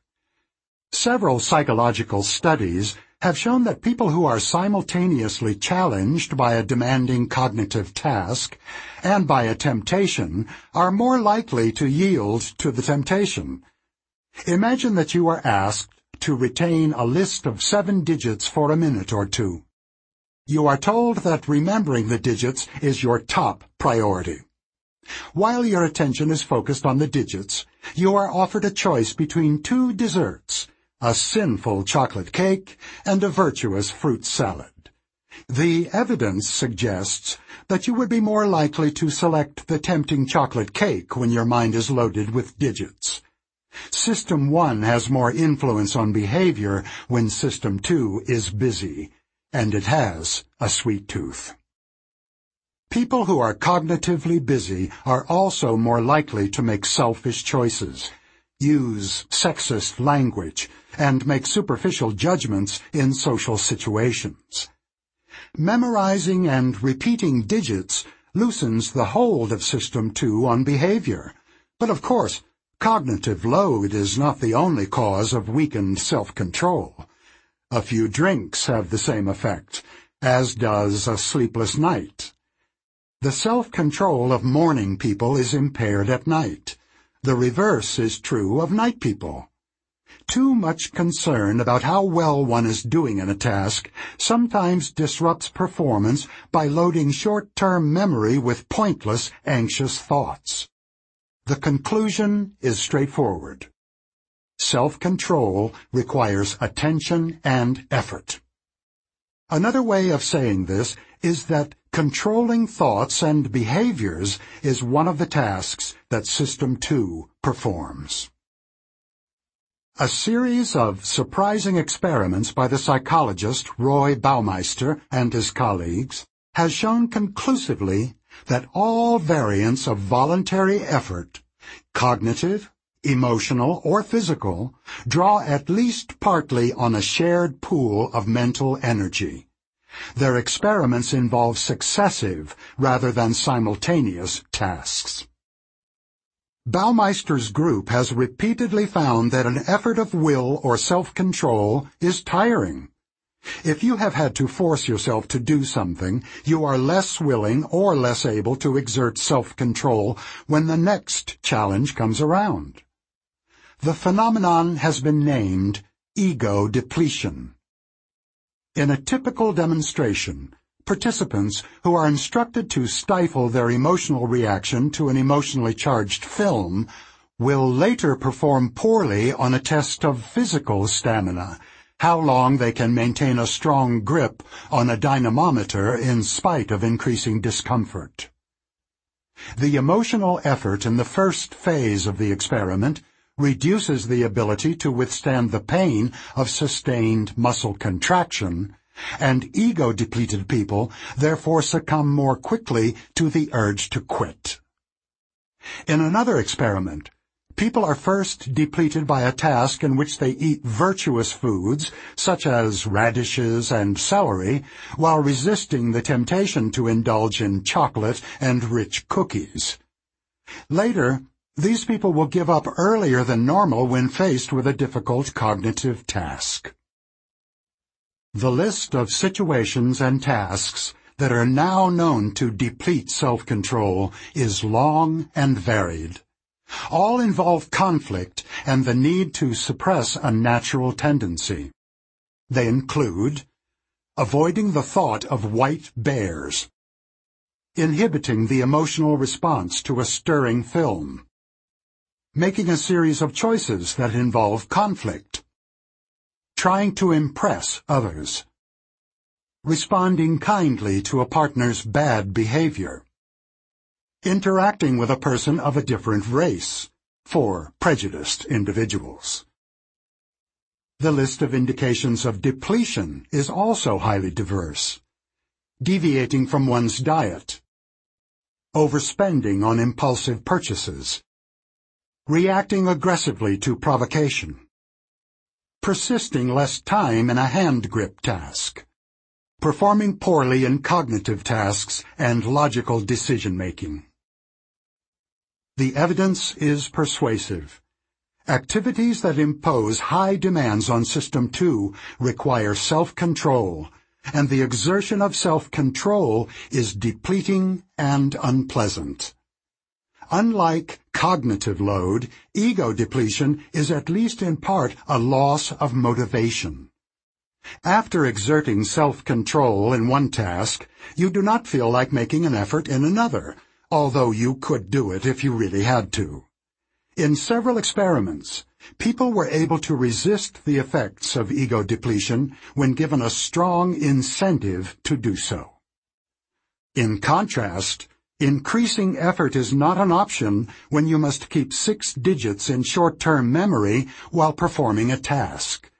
Ego depletion is not the same mental state as cognitive busyness. The most surprising discovery made by Baumeister's group shows, as he puts it, that the idea of mental energy is more than a mere metaphor. The nervous system consumes more glucose than most other parts of the body, and effortful mental activity appears to be especially expensive in the currency of glucose. When you are actively involved in difficult cognitive reasoning or engaged in a task that requires self-control, your blood glucose level drops. The effect is analogous to a runner who draws down glucose stored in her muscles during a sprint. The bold implication of this idea is that the effects of ego depletion could be undone by ingesting glucose and Baumeister and his colleagues have confirmed this hypothesis in several experiments. Volunteers in one of their studies watched a short silent film of a woman being interviewed and were asked to interpret her body language. While they were performing the task, a series of words crossed the screen in slow succession. The participants were specifically instructed to ignore the words, and if they found their attention drawn away, they had to refocus their concentration on the woman's behavior. This act of self-control was known to cause ego depletion. All the volunteers drank some lemonade before participating in a second task. The lemonade was sweetened with glucose for half of them, and with Splenda for the others. Then all participants were given a task in which they needed to overcome an intuitive response to get the correct answer. Intuitive errors are normally much more frequent among ego-depleted people, and the drinkers of Splenda showed the expected depletion effect. On the other hand, the glucose drinkers were not depleted. Restoring the level of available sugar in the brain had prevented the deterioration of performance. It will take some time and much further research to establish whether the tasks that cause glucose depletion also cause the momentary arousal that is reflected in increases of pupil size and heart rate. A disturbing demonstration of depletion effects in judgment was recently reported in the Proceedings of the National Academy of Sciences. The unwitting participants in the study were eight parole judges in Israel. They spend entire days reviewing applications for parole. The cases are presented in random order, and the judges spend little time on each one, an average of six minutes. The default decision is denial of parole. Only 35% of requests are approved. The exact time of each decision is recorded, and the times of the judge's three food breaks, morning break, lunch, and afternoon break, during the day are recorded as well. The authors of the study plotted the proportion of approved requests against the time since the last food break. The proportion spikes after each meal, when about 65% of requests are granted. During the two hours or so until the judge's next feeding, the approval rate drops steadily to about zero just before the meal. As you might expect, this is an unwelcome result, and the authors carefully checked many alternative explanations. The best possible account of the data provides bad news. Tired and hungry judges tend to fall back on the easier default position of denying requests for parole. Both fatigue and hunger probably play a role. The Lazy System 2 One of the main functions of System 2 is to monitor and control thoughts and actions suggested by System 1, allowing some to be expressed directly in behavior and suppressing or modifying others. For an example, here is a simple puzzle. Do not try to solve it, but listen to your intuition. A bat and ball cost $1.10. The bat costs $1 more than the ball. How much does the ball cost? A number came to your mind.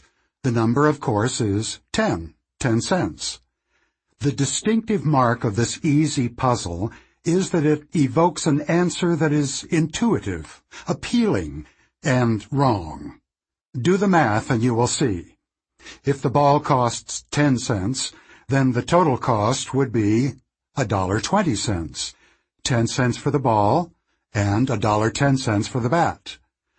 Not $1.10. The correct answer is 5 cents. It is safe to assume that the intuitive answer also came to the mind of those who ended up with the correct number. They somehow managed to resist the intuition. Shane Frederick and I worked together on a theory of judgment based on two systems, and he used the bat and ball puzzle to study a central question. How closely does System 2 monitor the suggestions of System 1? His reasoning was that we know a significant fact about anyone who says that the ball cost 10 cents. That person did not actively check whether the answer was correct and her system 2 endorsed an intuitive answer that it could have rejected with a small investment of effort. Furthermore, we also know that the people who give the intuitive answer have missed an obvious social cue. They should have wondered why anyone would include in a questionnaire a puzzle with such an obvious answer. A failure to check is remarkable because the cost of checking is so low. A few seconds of mental work, the problem is moderately difficult, with slightly tensed muscles and dilated pupils could avoid an embarrassing mistake. People who say 10 cents appear to be ardent followers of the law of least effort. People who avoid that answer appear to have more active minds. Many thousands of university students have answered the bat and ball puzzle, and the results are shocking. More than 50% of students at Harvard, MIT, and Princeton gave the intuitive, incorrect answer. At less selective universities, the rate of demonstrable failure to check was in excess of 80%. The bat and ball problem is our first encounter with an observation that will be a recurrent theme of this book. Many people are overconfident, prone to place too much faith in their intuitions. They apparently find cognitive effort at least mildly unpleasant and avoid it as much as possible. Now I will show you a logical argument, two premises, and a conclusion. Try to determine as quickly as you can if the argument is logically valid. Does the conclusion follow from the premises? All roses are flowers. Some flowers fade quickly. Therefore some roses fade quickly. A large majority of college students endorse this syllogism as valid. In fact, the argument is flawed because it is possible that there are no roses among the flowers that fade quickly. Just as in the bat and ball problem, a plausible answer comes to mind immediately. Overriding it requires hard work. The insistent idea that it's true, it's true, makes it difficult to check the logic, and most people do not take the trouble to think through the problem. This experiment has discouraging implications for reasoning in everyday life. It suggests that when people believe a conclusion is true, they are also very likely to believe arguments that appear to support it, even when these arguments are unsound. If System 1 is involved, the conclusion comes first and the arguments follow. Next, consider the following question, and answer it quickly before reading on. How many murders occur in the state of Michigan in one year? The question, which was also devised by Shane Frederick, is again a challenge to System 2. The trick is whether the respondent will remember that Detroit, a high-crime city, is in Michigan. College students in the United States know this fact and will correctly identify Detroit as the largest city in Michigan. But knowledge of a fact is not all or none. Facts that we know do not always come to mind when we need them. People who remember that Detroit is in Michigan give higher estimates of the murder rate in the state than people who do not. But a majority of Frederick's respondents did not think of the city when questioned about the state.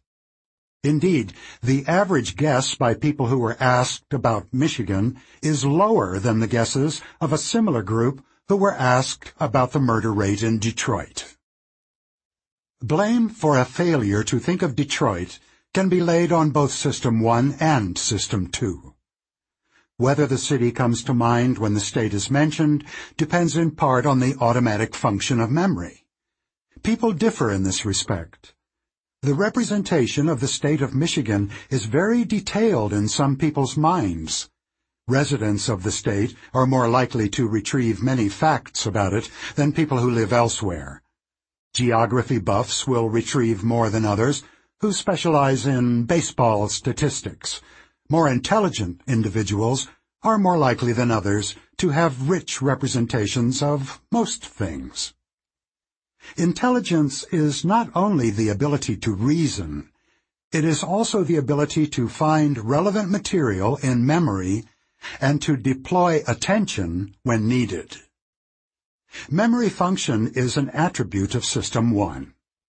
However, everyone has the option of slowing down to conduct an active search of memory for all possible relevant facts just as they could slow down to check the intuitive answer in the bat and ball problem. The extent of deliberate checking and search is a characteristic of System 2, which varies among individuals. The bat and ball problem, the Flowers syllogism, and the Michigan-Detroit problem have something in common. Failing these mini-tests appears to be, at least to some extent, a matter of insufficient motivation, not trying hard enough. Anyone who can be admitted to a good university is certainly able to reason through the first two questions and to reflect about Michigan long enough to remember the major city in that state and its crime problem. These students can solve much more difficult problems when they are not tempted to accept a superficially plausible answer that comes readily to mind. The ease with which they are satisfied enough to stop thinking is rather troubling. Lazy is a harsh judgment about the self-monitoring of these young people, and their system 2, but it does not seem to be unfair. Those who avoid the sin of intellectual sloth could be called engaged. They are more alert, more intellectually active, less willing to be satisfied with superficially attractive answers, more skeptical about their intuitions. The psychologist Keith Stanovich would call them more rational. Intelligence, control, rationality. Researchers have applied diverse methods to examine the connection between thinking and self-control. Some have addressed it by asking the correlation question. If people were ranked by their self-control and by their cognitive aptitude, would individuals have similar positions in the two rankings? In one of the most famous experiments in the history of psychology, Walter Mischel and his students exposed four-year-old children to a cruel dilemma. They were given a choice between a small reward, one Oreo, which they could have at any time, or a larger reward, two cookies, for which they had to wait 15 minutes under difficult conditions.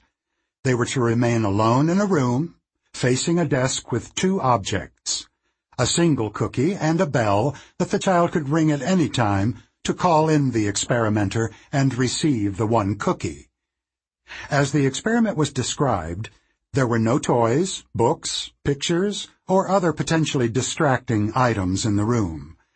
The experimenter left the room and did not return until fifteen minutes had passed, or the child had rung the bell, eaten the rewards, stood up, or shown any signs of distress. The children were watched through a one-way mirror, and the film that shows their behavior during the waiting time always has the audience roaring in laughter. About half the children managed the feat of waiting for 15 minutes, mainly by keeping their attention away from the tempting reward. Ten or fifteen years later, a large gap had opened between those who had resisted temptation and those who had not. The resistors had higher measures of executive control in cognitive tasks, and especially the ability to reallocate their attention effectively. As young adults, they were less likely to take drugs a significant difference in intellectual aptitude emerged. The children who had shown more self-control as four-year-olds had substantially higher scores on tests of intelligence. A team of researchers at the University of Oregon explored the link between cognitive control and intelligence in several ways, including an attempt to raise intelligence by improving the control of attention. During five 40-minute sessions, they exposed children aged 4 to 6 to various computer games especially designed to demand attention and control. In one of the exercises, the children used a joystick to track a cartoon cat and move it to a grassy area while avoiding a muddy area. The grassy areas gradually shrank and the muddy area expanded, requiring progressively more precise control. The testers found that training attention not only improved executive control, scores on nonverbal tests of intelligence also improved, and the improvement was maintained for several months.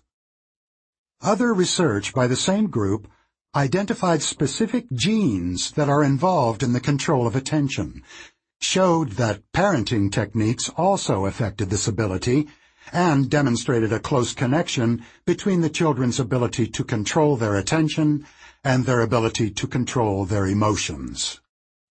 Shane Frederick constructed a cognitive reflection test, which consists of the bat and ball problem and two other questions, chosen because they also invite an intuitive answer that is both compelling and wrong. The questions are shown in Chapter 5. He went on to study the characteristics of students who score very low on this test. The supervisory function of System 2 is weak in these people, and found that they are prone to answer questions with the first idea that comes to mind and unwilling to invest the effort needed to check their intuitions. Individuals who uncritically follow their intuitions about puzzles are also prone to accept other suggestions from System 1. In particular, they are impulsive, impatient, and keen to receive immediate gratification. For example, 63% of the intuitive respondents say they would prefer to get $3,400 this month rather than $3,800 next month. Only 37% of those who solve all three puzzles correctly have the same short-sighted preference for receiving a smaller amount immediately. When asked how much they will pay to get overnight delivery of a book they have ordered, the low scorers on the cognitive reflection test are willing to pay twice as much as the high scorers. Frederick's findings suggest that the characters in our psychodrama have different personalities. System 1 is impulsive and intuitive. System 2 is capable of reasoning, and it is cautious, but at least for some people it is also lazy.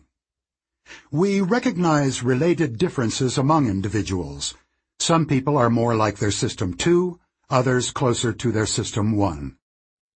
This simple test has emerged as one of the better predictors of lazy thinking. Keith Stanovich and his longtime collaborator Richard West originally introduced the terms System 1 and System 2. They now prefer to speak of Type 1 and Type 2 processes. Stanovich and his colleagues have spent decades studying differences among individuals in the kinds of problems with which this book is concerned. They have asked one basic question in many different ways. What makes some people more susceptible than others to biases of judgment? Stanovich published his conclusions in a book titled Rationality and the Reflective Mind, which offers a bold and distinctive approach to the topic of this chapter. He draws a sharp distinction between two parts of System 2. Indeed, the distinction is so sharp that he calls them separate minds. One of these minds, he calls it algorithmic, deals with slow thinking and demanding computation. Some people are better than others in these tasks of brain power. They are individuals who excel in intelligence tests and are able to switch from one task to another quickly and efficiently. However, Stanovich argues that high intelligence does not make people immune to biases. Another ability is involved, which he labels rationality. Stanovich's concept of a rational person is similar to what I earlier labeled engaged. The core of his argument is that rationality should be distinguished from intelligence. In his view, superficial or lazy thinking is a flaw in the reflective mind, a failure of rationality. This is an attractive and thought-provoking idea. In support of it, Stanovich and his colleagues have found that the bat and ball question and others like it are somewhat better indicators of our susceptibility to cognitive errors than our conventional measures of intelligence, such as IQ tests. Time will tell whether the distinction between intelligence and rationality can lead to new discoveries. Speaking of control she did not have to struggle to stay on task for hours. She was in a state of flow. His ego was depleted after a long day of meetings, so he just turned to standard operating procedures instead of thinking through the problem. He didn't bother to check whether what he said made sense.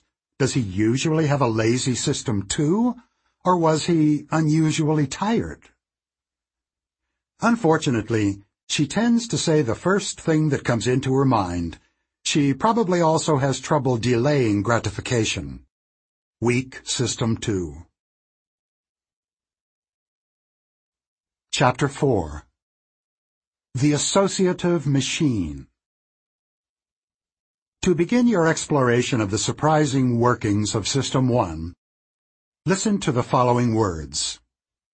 Bananas Vomit a lot happened to you during the last second or two. You experienced some unpleasant images and memories. Your face twisted slightly in an expression of disgust, and you may have shifted imperceptibly farther away.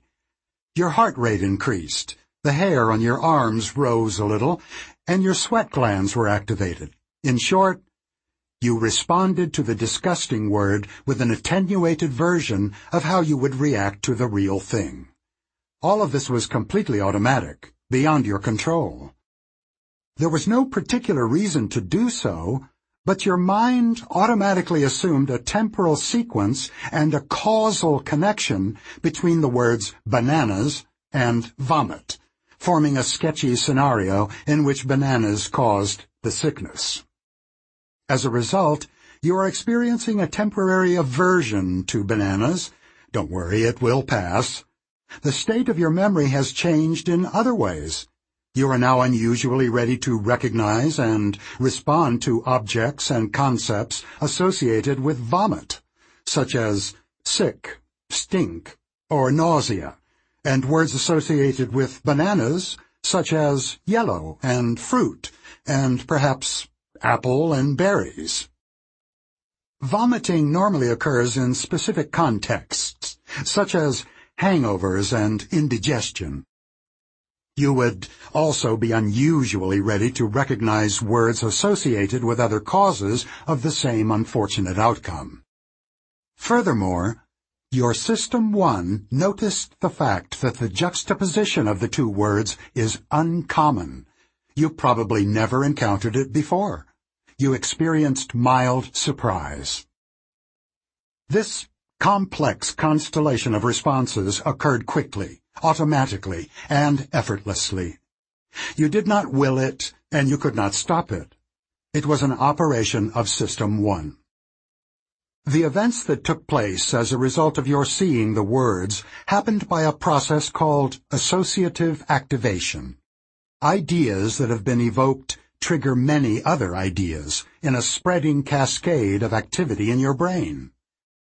The essential feature of this complex set of mental events is its coherence. Each element is connected, and each supports and strengthens the others. The word evokes memories, which evoke emotions, which in turn evoke facial expressions and other reactions, such as a general tensing up and an avoidance tendency. The facial expression and the avoidance motion intensify the feelings to which they are linked, and the feelings in turn reinforce compatible ideas. All this happens quickly and all at once, yielding a self-reinforcing pattern of cognitive, emotional, and physical responses that is both diverse and integrated. It has been called associatively coherent. In a second or so, you accomplished, automatically and unconsciously, a remarkable feat.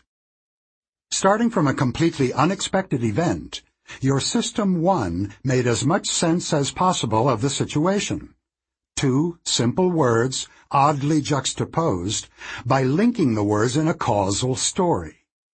It evaluated the possible threat, mild to moderate, and created a context for future developments by preparing you for events that had just become more likely. It also created a context for the current event by evaluating how surprising it was. You ended up as informed about the past and as prepared for the future as you could be. An odd feature of what happened is that your System 1 treated the mere conjunction of two words as representations of reality. Your body reacted in an attenuated replica of a reaction to the real thing, and the emotional response and physical recoil were part of the interpretation of the event. As cognitive scientists have emphasized in recent years, cognition is embodied. You think with your body, not only with your brain. The mechanism that causes these mental events has been known for a long time. It is the association of ideas. We all understand from experience that ideas follow each other in our conscious mind in a fairly orderly way. The British philosophers of the 17th and 18th centuries searched for the rules that explain such sequences. In An Enquiry Concerning Human Understanding, published in 1748, the Scottish philosopher David Hume reduced the principles of association to three, resemblance, contiguity in time and place, and causality. Our concept of association has changed radically since Hume's days, but his three principles still provide a good start. I will adopt an expansive view of what an idea is. It can be concrete or abstract, and it can be expressed in many ways, as a verb, as a noun, as an adjective, or as a clenched fist. Psychologists think of ideas as nodes in a vast network called associative memory, in which each idea is linked to many others. There are different types of links. Causes are linked to their effects. virus to cold, things to their properties, lime to green, things to the categories to which they belong, bananas to fruit. One way we have advanced beyond Hume is that we no longer think of the mind as going through a sequence of conscious ideas, one at a time. In the current view of how associative memory works, a great deal happens at once. An idea that has been activated does not merely evoke one other idea. It activates many ideas, which in turn activate others. Furthermore, only a few of the activated ideas will register in consciousness. Most of the work of associative thinking is silent, hidden from our conscious selves. The notion that we have limited access to the workings of our minds is difficult to accept because, naturally, it is alien to our experience. But it is true. You know far less about yourself than you feel you do. The Marvels of Priming As is common in science, the first breakthrough in our understanding of the mechanism of association was an improvement in a method of measurement. Until a few decades ago, the only way to study associations was to ask many people questions such as, What is the first word that comes to your mind when you hear the word day? The researchers tallied the frequency of responses, such as night, sunny, or long. In the 1980s, psychologists discovered that exposure to a word causes immediate and measurable changes in the ease with which many related words can be evoked. If you have recently seen or heard the word eat, you are temporarily more likely to complete the word fragment S-O blank P as soup than as soap. The opposite would happen, of course, if you had just seen wash. We call this a priming effect, and say that the idea of eat primes the idea of soup, and that wash primes soap. Priming effects take many forms. If the idea of eat is currently on your mind, whether or not you are conscious of it, you will be quicker than usual to recognize the word soup when it is spoken in a whisper or presented in a blurry font. And of course you are primed not only for the idea of soup, but also for a multitude of food-related ideas, including fork, hungry, fat, diet, and cookie. If for your most recent meal you sat at a wobbly restaurant table, you will be primed for wobbly as well. Furthermore, the primed ideas have some ability to prime other ideas, although more weakly. Like ripples on a pond, activation spreads through a small part of the vast network of associated ideas. The mapping of these ripples is now one of the most exciting pursuits in psychological research. Another major advance in our understanding of memory was the discovery that priming is not restricted to concepts and words. You cannot know this from conscious experience, of course, but you must accept the alien idea that your actions and your emotions can be primed by events of which you are not even aware. In an experiment that became an instant classic, the psychologist John Bargh and his collaborators asked students at New York University, most aged 18 to 22, to assemble four-word sentences from a set of five words. For example, finds he it yellow instantly. For one group of students, half the scrambled sentences contained words associated with the elderly, such as Florida, forgetful, bald, gray, or wrinkle. When they had completed that task, the young participants were sent out to do another experiment in an office down the hall. That short walk was what the experiment was about. The researchers unobtrusively measured the time it took people to get from one end of the corridor to the other.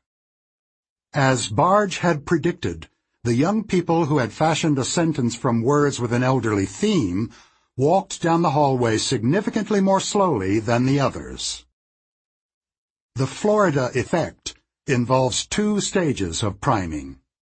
First, the set of words primes thoughts of old age, though the word old is never mentioned. Second, these thoughts prime a behavior, walking slowly, which is associated with old age. All this happens without any awareness. When they were questioned afterward, none of the students reported noticing that the words had had a common theme, and they all insisted that nothing they did after the first experiment could have been influenced by the words they had encountered. The idea of old age had not come to their conscious awareness but their actions had changed nevertheless. This remarkable priming phenomenon, the influencing of an action by the idea, is known as the ideomotor effect. Although you surely were not aware of it, reading this paragraph primed you as well. If you had needed to stand up to get a glass of water, you would have been slightly slower than usual to rise from your chair, unless you happen to dislike the elderly, in which case research suggests that you might have been slightly faster than usual. The ideomotor link also works in reverse. A study conducted in a German university was the mirror image of the early experiment that Bargh and his colleagues had carried out in New York. Students were asked to walk around a room for five minutes at a rate of 30 steps per minute, which was about one-third their normal pace. After this brief experience, the participants were much quicker to recognize words related to old age, such as forgetful, old, and lonely. Reciprocal priming effects tend to produce a coherent reaction. If you were primed to think of old age, you would tend to act old, and acting old would reinforce the thought of old age. Reciprocal links are common in the associative network. For example, being amused tends to make you smile, and smiling tends to make you feel amused. Go ahead and take a pencil and hold it between your teeth for a few seconds with the eraser pointing to your right and the point to your left. Now hold the pencil so the point is aimed straight in front of you by pursing your lips around the eraser end. You were probably unaware that one of these actions forced your face into a frown and the other into a smile. College students were asked to rate the humor of cartoons from Gary Larson's The Far Side while holding a pencil in their mouth. Those who were smiling, without any awareness of doing so, found the cartoons funnier than did those who were frowning. In another experiment, people whose face was shaped into a frown by squeezing their eyebrows together reported an enhanced emotional response to upsetting pictures, starving children, people arguing, maimed accident victims. Simple common gestures can also unconsciously influence our thoughts and feelings. In one demonstration, people were asked to listen to messages through new headphones. They were told that the purpose of the experiment was to test the quality of the audio equipment and were instructed to move their heads repeatedly to check for any distortions of sound. Half the participants were told to nod their head up and down, while others were told to shake it side to side. The messages they heard were radio editorials. Those who nodded, a yes gesture, tended to accept the message they heard, but those who shook their head tended to reject it. Again, there was no awareness, just a habitual connection between an attitude of rejection or acceptance and its common physical expression. You can see why the common admonition to act calm and kind regardless of how you feel is very good advice. You are likely to be rewarded by actually feeling calm and kind. Primes that guide us. Studies of priming effects have yielded discoveries that threaten our self-image as conscious and autonomous authors of our judgments and our choices. For instance, Most of us think of voting as a deliberate act that reflects our values and our assessments of policies and is not influenced by irrelevancies.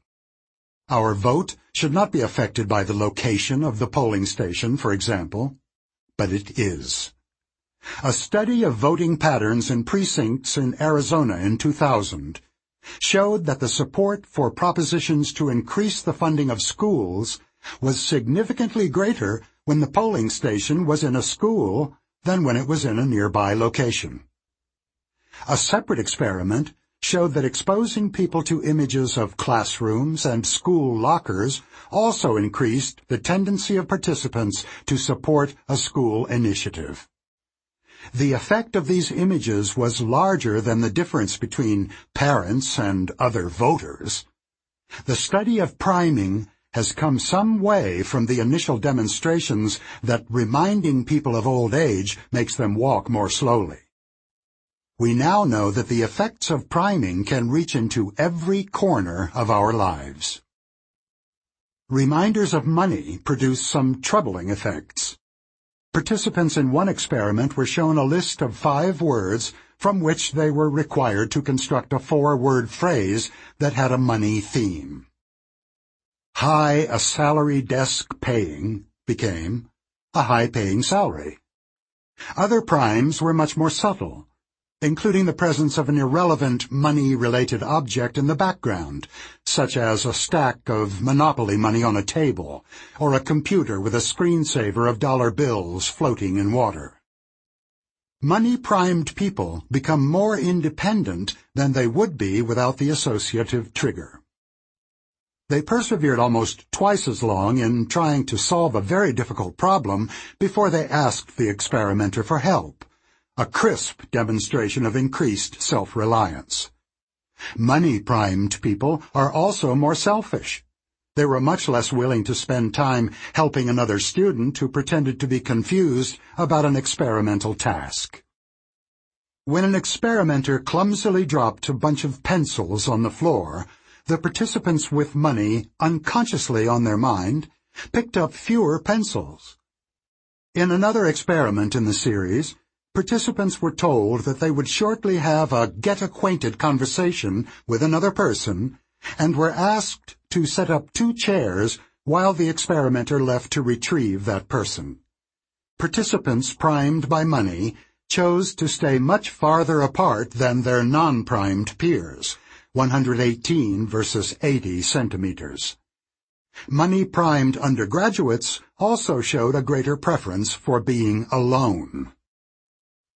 The general theme of these findings is that the idea of money primes individualism, a reluctance to be involved with others, to depend on others, or to accept demands from others.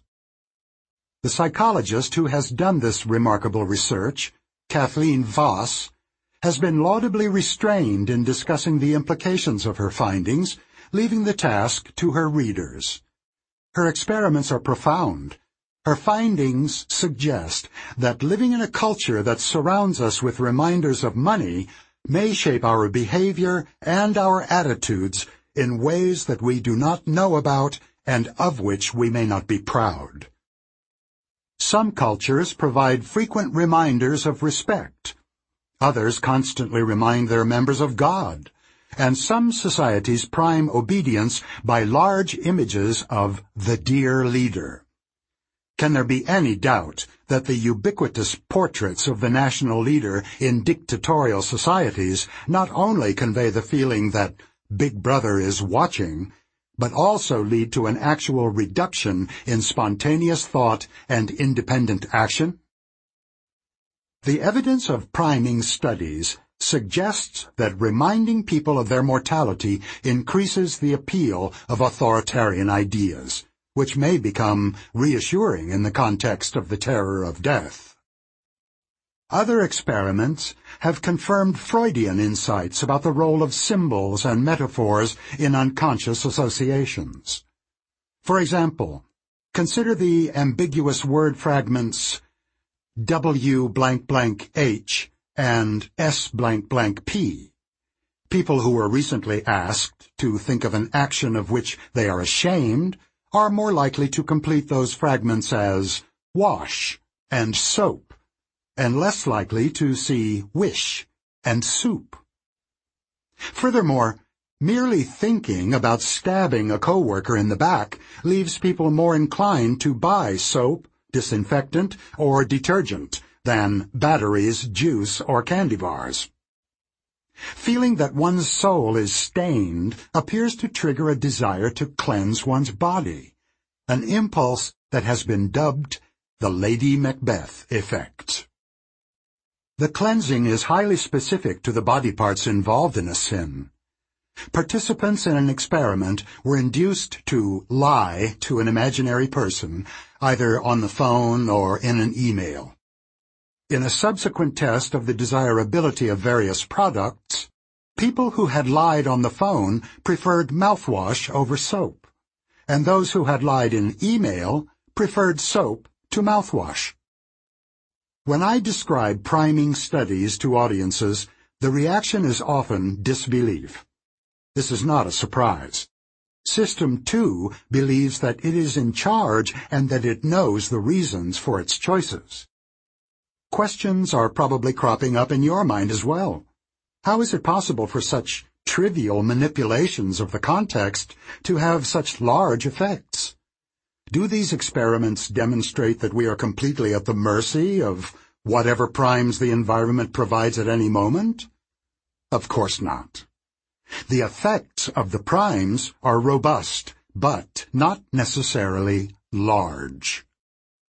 Among a hundred voters, only a few whose initial preferences were uncertain will vote differently about a school issue if their precinct is located in a school rather than in a church.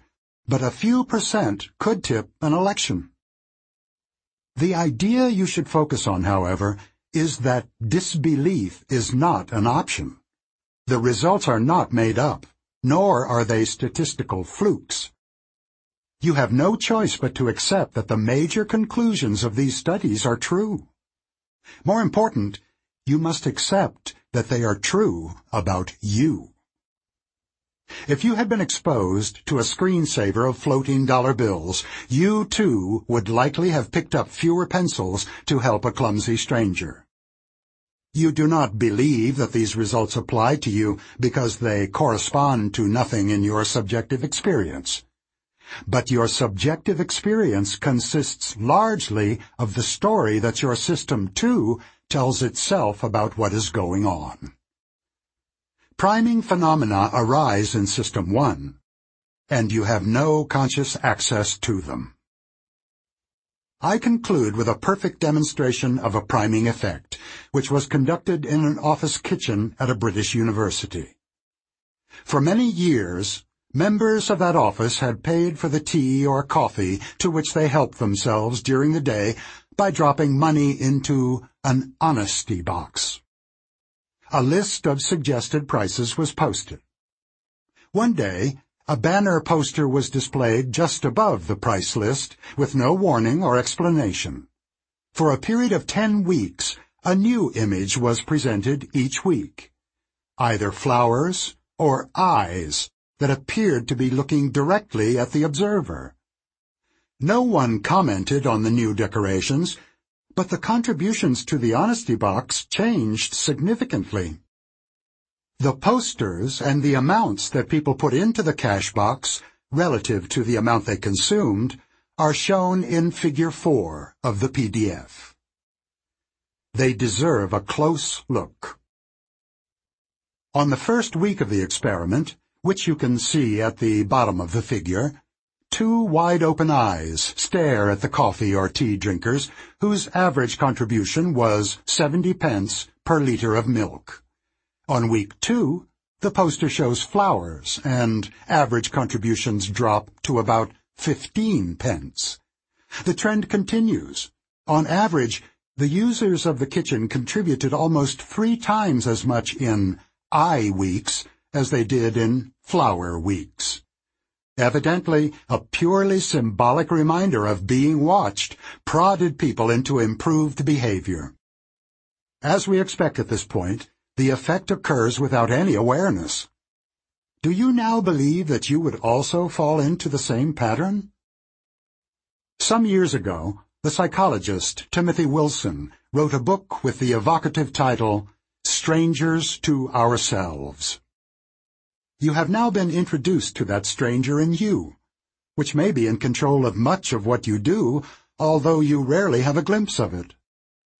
System 1 provides the impressions that often turn into your beliefs, and is the source of the impulses that often become your choices and your actions. It offers a tacit interpretation of what happens to you and around you, linking the present with the recent past and with expectations about the near future. It contains the model of the world that instantly evaluates events as normal or surprising. It is the source of your rapid and often precise intuitive judgments, and it does most of this without your conscious awareness of its activities. System 1 is also, as we will see in the following chapters, the origin of many of the systematic errors in your intuitions. Speaking of priming. The sight of all these people in uniforms does not prime creativity.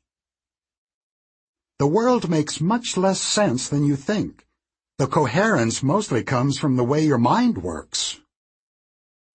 They were primed to find flaws, and this is exactly what they found. His System 1 constructed a story, and his System 2 believed it. It happens to all of us. I made myself smile, and I'm actually feeling better.